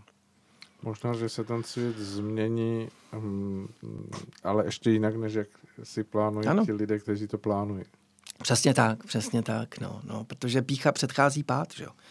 A tohle vlastně to je, to je stělesněná pícha, že jo, ta představa, že prostě můžeme vládnout eh, celému světu z jednoho centra, že jo, a, a e, ono i celý to, to šílení kolem klimatu, to není nic jiného, než poručíme větru dešti. Že? Hmm. Ta představa, že když, že když uh, zavřeme uhelné elektrárny a nevím, co, co všechno uděláme, uh, jo, propadneme se na, na prostě uh, přejdeme na úplně jiný způsob fungování ekonomiky, takže tím zachráníme planetu, nebo jo, to jsou to, tohle si může myslet jenom prostě ten spupnej rozum jako těchto těch, těch sekulárních humanistů. No. Ano, ano. A také, také i vlastně člověk, který nemá tu důvěru v to vyšší řízení věcí, mm-hmm. protože on se snaží být tím měřítkem toho, co no, no, je správně, no, no. co není správně. Ano, pán nad životem smrtí, že jo? Ano. Přesně tak, no. Ale možná, že celé to dění kolem toho je, je spouštěčem, ty, jak jsem říkal, proměně, eh, která jako možná mobilizuje v lidech ty síly, které potřebují čas od času jako otřás, aby se to, to zdravé jádro mm. probudilo. Mm. Takže třeba to bude tak, že nakonec covid porazí Goliáš. Jo. to, to, to, to, to, si, to si přejme, no, že? aby to prostě mobilizovalo i to dobro, že jo? To, tak, no, tak. No, no, no, no, no. no. Hmm. Tu mám ještě téma amerických e, prezidentských voleb, ale už, už jsme hodně za hranou našeho času. Hmm. Uh, tak nevím, jestli se to chcete aspoň úplně v krátkosti dotknout, jestli to vůbec lze. no, tak v krátkosti, no, tak to, to je samozřejmě ne, nesplnitelný úkol, jo, to. Ale um, třeba se k tomu někdy zase sejdeme. Můžeme se třeba po těch volbách nebo tak, dnů, jo. Ještě ale, ale uh, tyhle volby jsou opravdu výjimečný. Jo. Já vím, že se to vždycky říká o každý volbách. Že jo. Tyhle volby, ty jsou, ty jsou fakt výjimečný. Tak o těchto těch myslím, že to platí. E, a to nikoli jenom z toho důvodu, jestli prostě vyhraje Trump nebo Biden nebo já. Jo. I když i to si myslím, že je jakoby pro budoucnost toho našeho světa v zásadě důležitý. Ale primárně proto, že my podle mýho, podle mýho názoru, a uvidíme, jo? tak třeba se zcela mýlim, ale mm, my ještě dlouho nebudeme vědět, kdo tím prezidentem vlastně bude. Já myslím, že to spěje k tomu, že, že ty volební výsledky nebudou zřejmý, že budou spochybněný eh, jednou či druhou stranou a nebude to jenom právní bitva o to, kdo je teda prezidentem Spojených států, ale ty bitvy se můžou velmi snadno přenést i jinam, do ulic a podobně. Hmm. Ta Amerika se může dostat opravdu do jako obrovské hm, existenční krize. Když jsme mluvili o těch simulacích v souvislosti s tím covidem, jo, tak je zajímavý. Tady proběhla jedna taky taková simulace letos hmm. v létě. Tam je spolek, který se jmenuje Transition Integrity Project – který se zabývá vlastně celý jako si a modeluje si vlastně ty scénáře, jak by mohlo vypadat těch 11 týdnů mezi eh, dnem volby, mezi 3. Mm-hmm. listopadem a, a, led, a lednovou inaugurací. Mm-hmm. A, a, eh, a, a do Boston Globe, což je v zásadě mainstreamový deník, eh, unikl jeden z těch scénářů, který vlastně modeluje si situaci, kdy vyhrává Trump poměrně přesvědčivě, o volební noci, ale protože nejsou ještě spočítány ty korespondenční ano. hlasy, na který sází demokrati, že jo? a o kterých Trump dopředu říká, že prostě nebudou, že budou, že budou cinknutý. cinknutý, tak, tak Biden nad ránem jak si mm, odmítne přijmout, přijmout porážku, porážku hmm.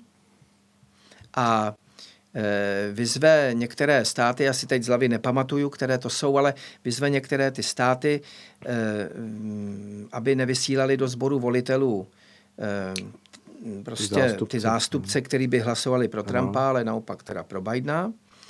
A, a vyzve guvernéry zase asi tří států, aby pohrozili vystoupením z, jako ze svaz Unie. Z Unie. Jo, hmm. jako, že úplně hmm. opustí Spojené státy a další požadavky tam jsou, jako že Washington DC a Porto Rico, že se stane, že, že budou povýšeny, teda získají statut mm-hmm. státu Unie, takže by bylo vlastně 52 států, plus ještě Kalifornie, že se má rozdělit na nějakých pět ministátečků. Mm-hmm. Tím by vlastně bylo zajištěno, že ten sbor volitelů bude vždycky už jako v rukou demokratů. Že? A tak jo. Čili, čili tam se prostě promýšlí mhm. takovýhle v podstatě protiústavní jako pučistický scénáře. scénáře. Mm-hmm zcela jako otevřeně. Jo, mluví se o tom, jakou roli bude hrát armáda, hmm. jestli si udrží nějaký neutrální, nebo jestli se přikloní k jednomu z těch kandidátů.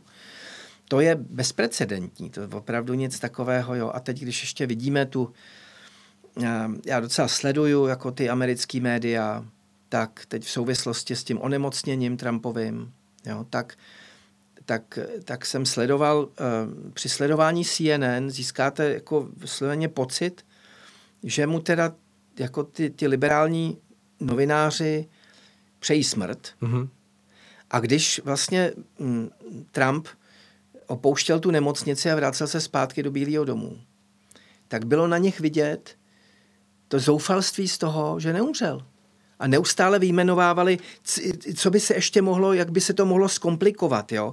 Že nejhorší je to s tím covidem mezi šestým a osmým dnem, že by tam mohla být nějaká recidiva hmm. a že třeba by nakonec umřít jako nějak mohl. Jo? Hmm. Prostě neuvěřitelný, kam až je to vybičovaný. Jo? No a takže mm, myslím tak, ale... si, že opravdu to je, to je jako, na, na, jako na, do, do hrdela statku. Eh, svým způsobem to, co popisujete, jsme si zažili nebo zažíváme do určité míry i my tady, jako t, tu jakousi přejícnost. Mm-hmm. No to je k pravda. Hlavě, k hlavě státu. To je pravda. Hmm, takže... Hmm.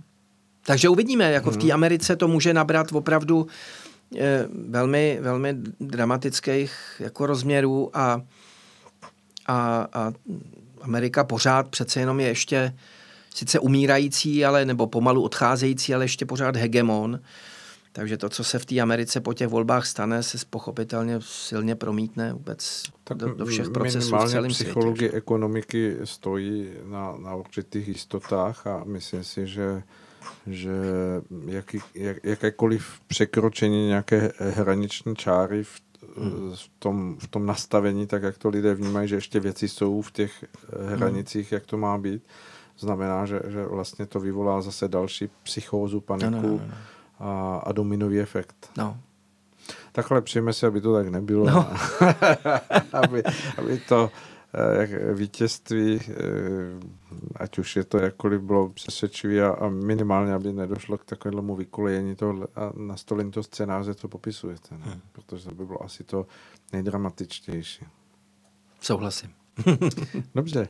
Eh, moc děkuji, že jste dorazil, eh, že jste i věnoval svůj čas tady hm, jako přes čas, protože si myslím, že to stálo za to a že posluchači to ocenili a ocení i v tom, že si to mohou náš rozhovor poslechnout, jak to tak bývá ze záznamu v tom, mm-hmm. v tom našem uložení, ať už na rádiu Bohemia nebo na YouTube. Budu se těšit, že, že, že se tu potkáme minimálně k nějakému zhodnocení těch, těch listopadových voleb.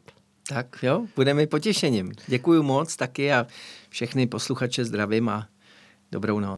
Moc děkuji a milí posluchači, pokud chcete vědět uh, více o práci našeho dnešního hosta, tak si můžete samozřejmě uh, vyhledat uh, něco bližšího o zábavném měsíčníku, o vážných věcech časopisu My, který je vlastně pod šéf-redaktorskou taktovkou našeho dnešního hosta Michala Semina, kterému ještě jednou děkuji. No a to je všechno. Dospěli jsme až do závěru dnešního vysílání. Eh, milí posluchačky, milí posluchači, eh, opět se rozloučím tak jako vždy. Mm, věřme, že bude lépe a dělejme věci tak, aby lépe bylo. Krásný večer.